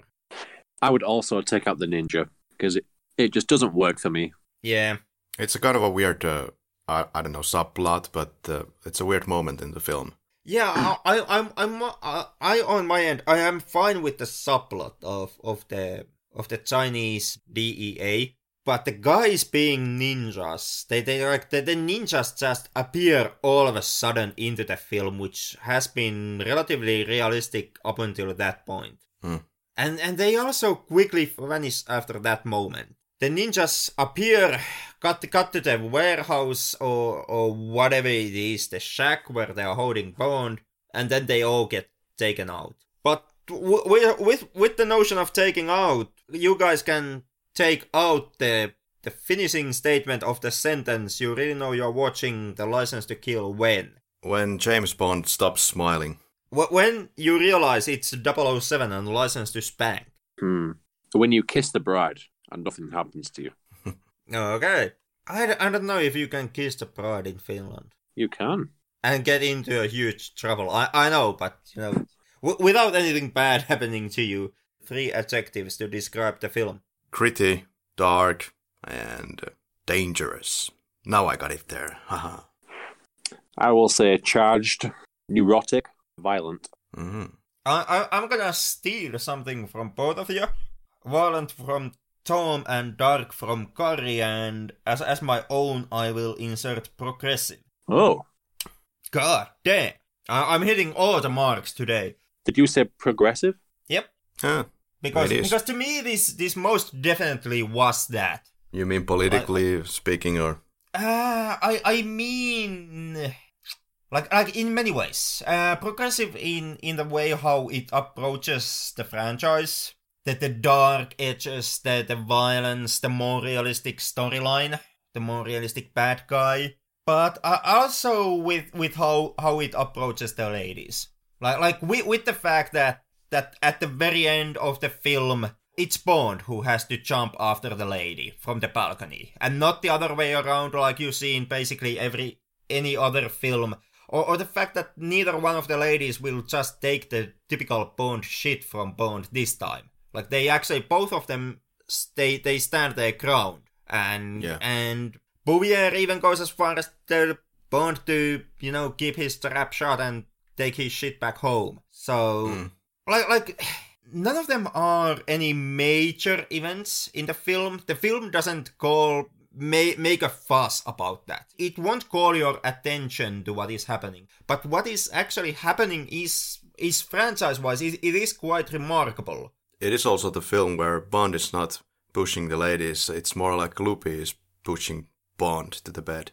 Yeah, that also. And and I like like, like said, all of them are extremely minor details and something that are not in your face. But I I you know I, I loved all of those moments. It it to to me it, it kind of a stripped Bond some of that that Übermensch Superman extreme spy image, which I've which always has been kind of a hiccup for me because I I like my heroes more when they are being pushed. I, I like Bond more at the end of this film when he's he's like barely able to stand up when he rises from the wreckage and he's he's bruised and he's bleeding. Yeah. And and Sanchez has the machete on his throat like there and Bond is almost helpless except then he manages to pull that lighter o- out of his pocket and torches the fucker. But I, I really like that. I like when, when my hero when the hero has to push himself through pain and agony, both physical and emotional. That that's that's that's one of the reasons why why I feel that, for example, Die Hard films past Die Hard three have been in a downward spiral because John McClane just doesn't get hit enough anymore. True. Hmm, true. And they are missing the essence in so many ways. Like, of course, putting him into some kind of a daddy position where he's just kind of overlooking what is happening and not taking as much, maybe, part in the ac- action. He's kind of a just a granddad in the corner. Yeah, yeah. In in, in Die Hard Five, he's just kinda there. Like, god, goddamn, e- even McClane's son is driving the action more than McLean himself in Die Hard Five. Hmm. Uh, there's many things that they fuck up in the sequels. Would be interesting to analyze someday. But at, at, at for for now, you can analyze the question: Did you watch watch when watching this one? Nope. No. Nope, also here. And as a closing up, would you recommend this film? Yes. Yes. Uh, oh, on my end, uh, let, let me put it this way: there are people who don't like License to Kill, who who think it's it's a bad bad Bond film and mistreats the character, and in my opinion, those people can go to hell. Yeah. Because I most definitely absolutely love License to Kill. I actually like this more than Daylights, and I liked Daylights a hell of a lot. Okay. Good I. I I yeah, I I'm full on board board with with this one. Like to to me, this is better. I I like the darker tone.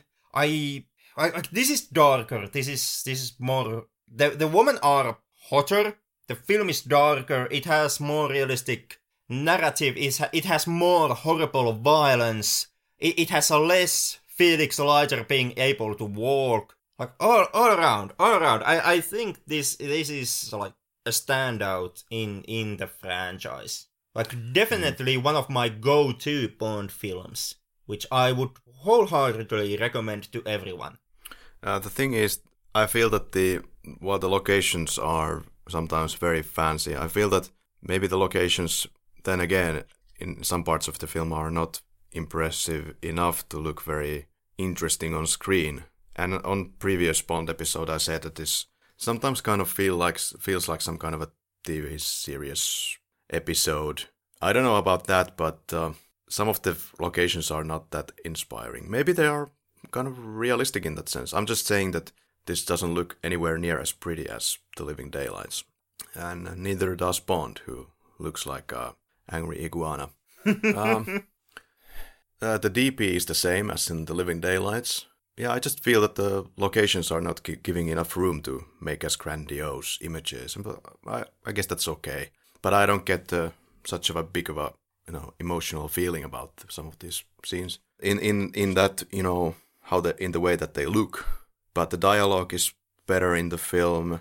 It's more suitable for Timothy Dalton's James Bond, and also I feel that this has taken an extremely dark twist here, which kind of makes me miss some of the The Living Daylights Timothy Dalton performance, where he was more more smiles and all that. And I understand that you can't really have that in this film that much, and that's why I'm a little bit sad that Dalton didn't get to do at least the third film where he could have been, you know, in a different emotional circumstances. Yeah, Because this guy is a bloody good actor.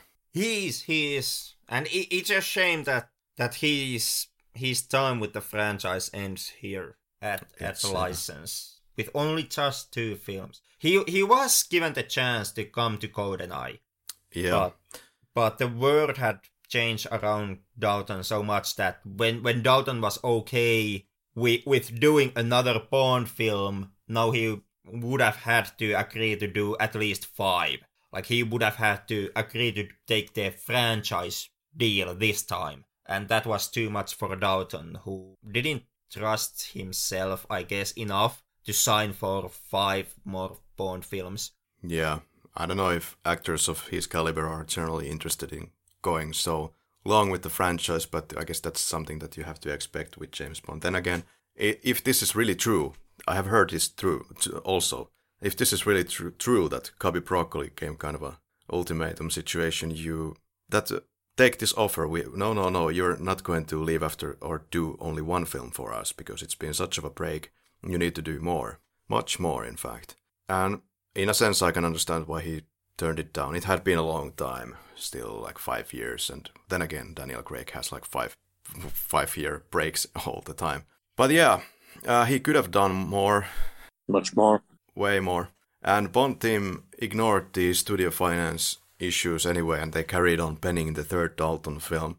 Michael Wi- Wilson was, according to rumors, was writing with Alphonse uh, Jr., writing a 17-page treatment. And John Glen was thinking that the next film will probably be called Risico. Risico is which is one of once again one of those so- short stories from For Your Eyes Only. And Ruggiero had been writing for Miami Vice and Airwolf, so some fans were kind of concerned about that fact. They were considering China, Scotland, London, Hong Kong, Japan as uh, possible locations. One version, at least, at least this treatment, it would have taken place in a secret chemical weapons factory in Scotland, and a bomb squad uh, was called in one scene, and they couldn't find the bomb, and then they leave. And now the factory machines go berserk. They start to malfunction, causing the whole factory to explode.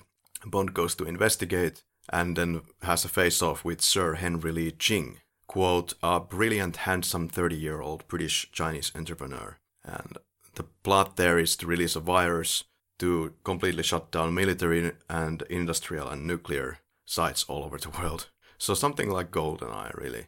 And uh, Bond penetrates uh, Ching's headquarters in Hong Kong via some kind of sewer system.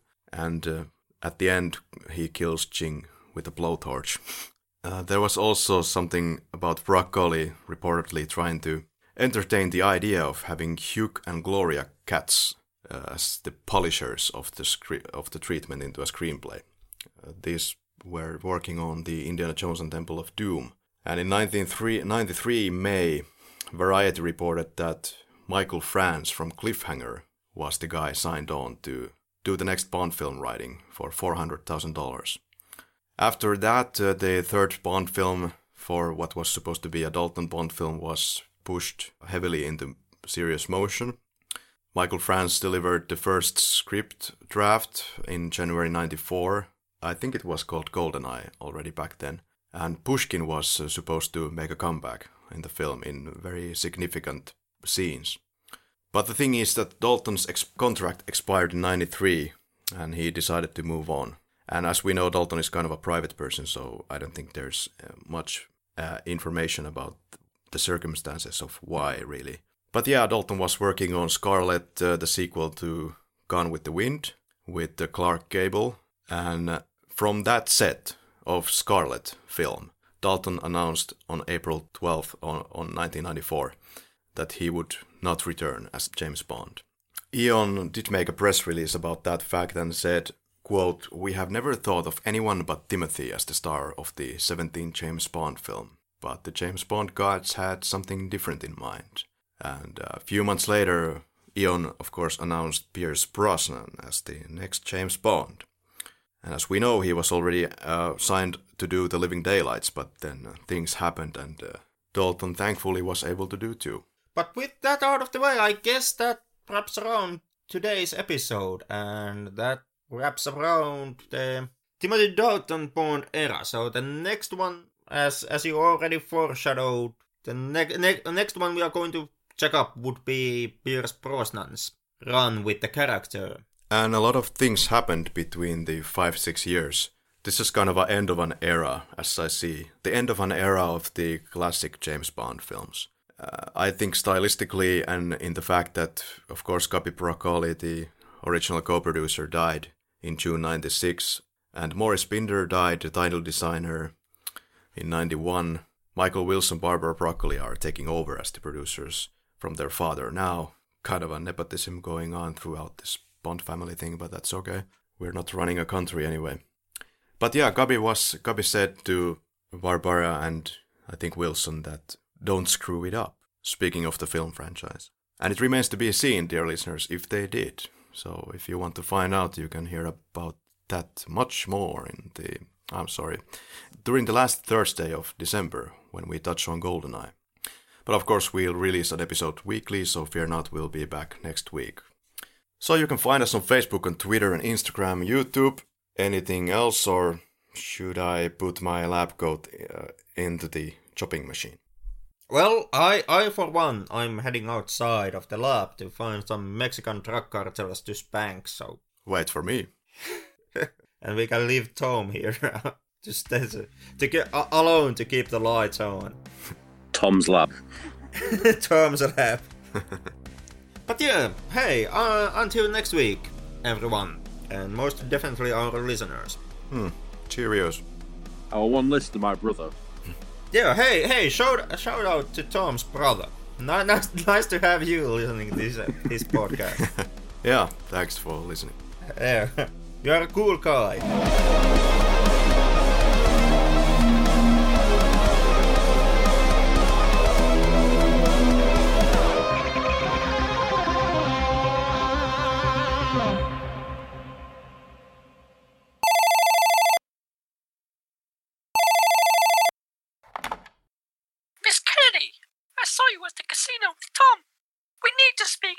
Speak in private. Tom is in danger.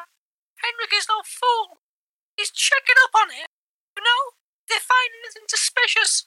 Listen, it's all right. Tom is safely in England. They do the episodes remotely. You don't understand. Last night I stood with Tom. At Henrik's house?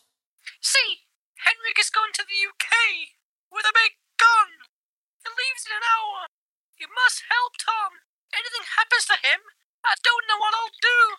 You know, I love the Flick Lab so much. Look, you must go before you are missed. Now don't worry. Henrik probably just wants to share his notes with Tom personally. He's so dedicated. But we'll think of something.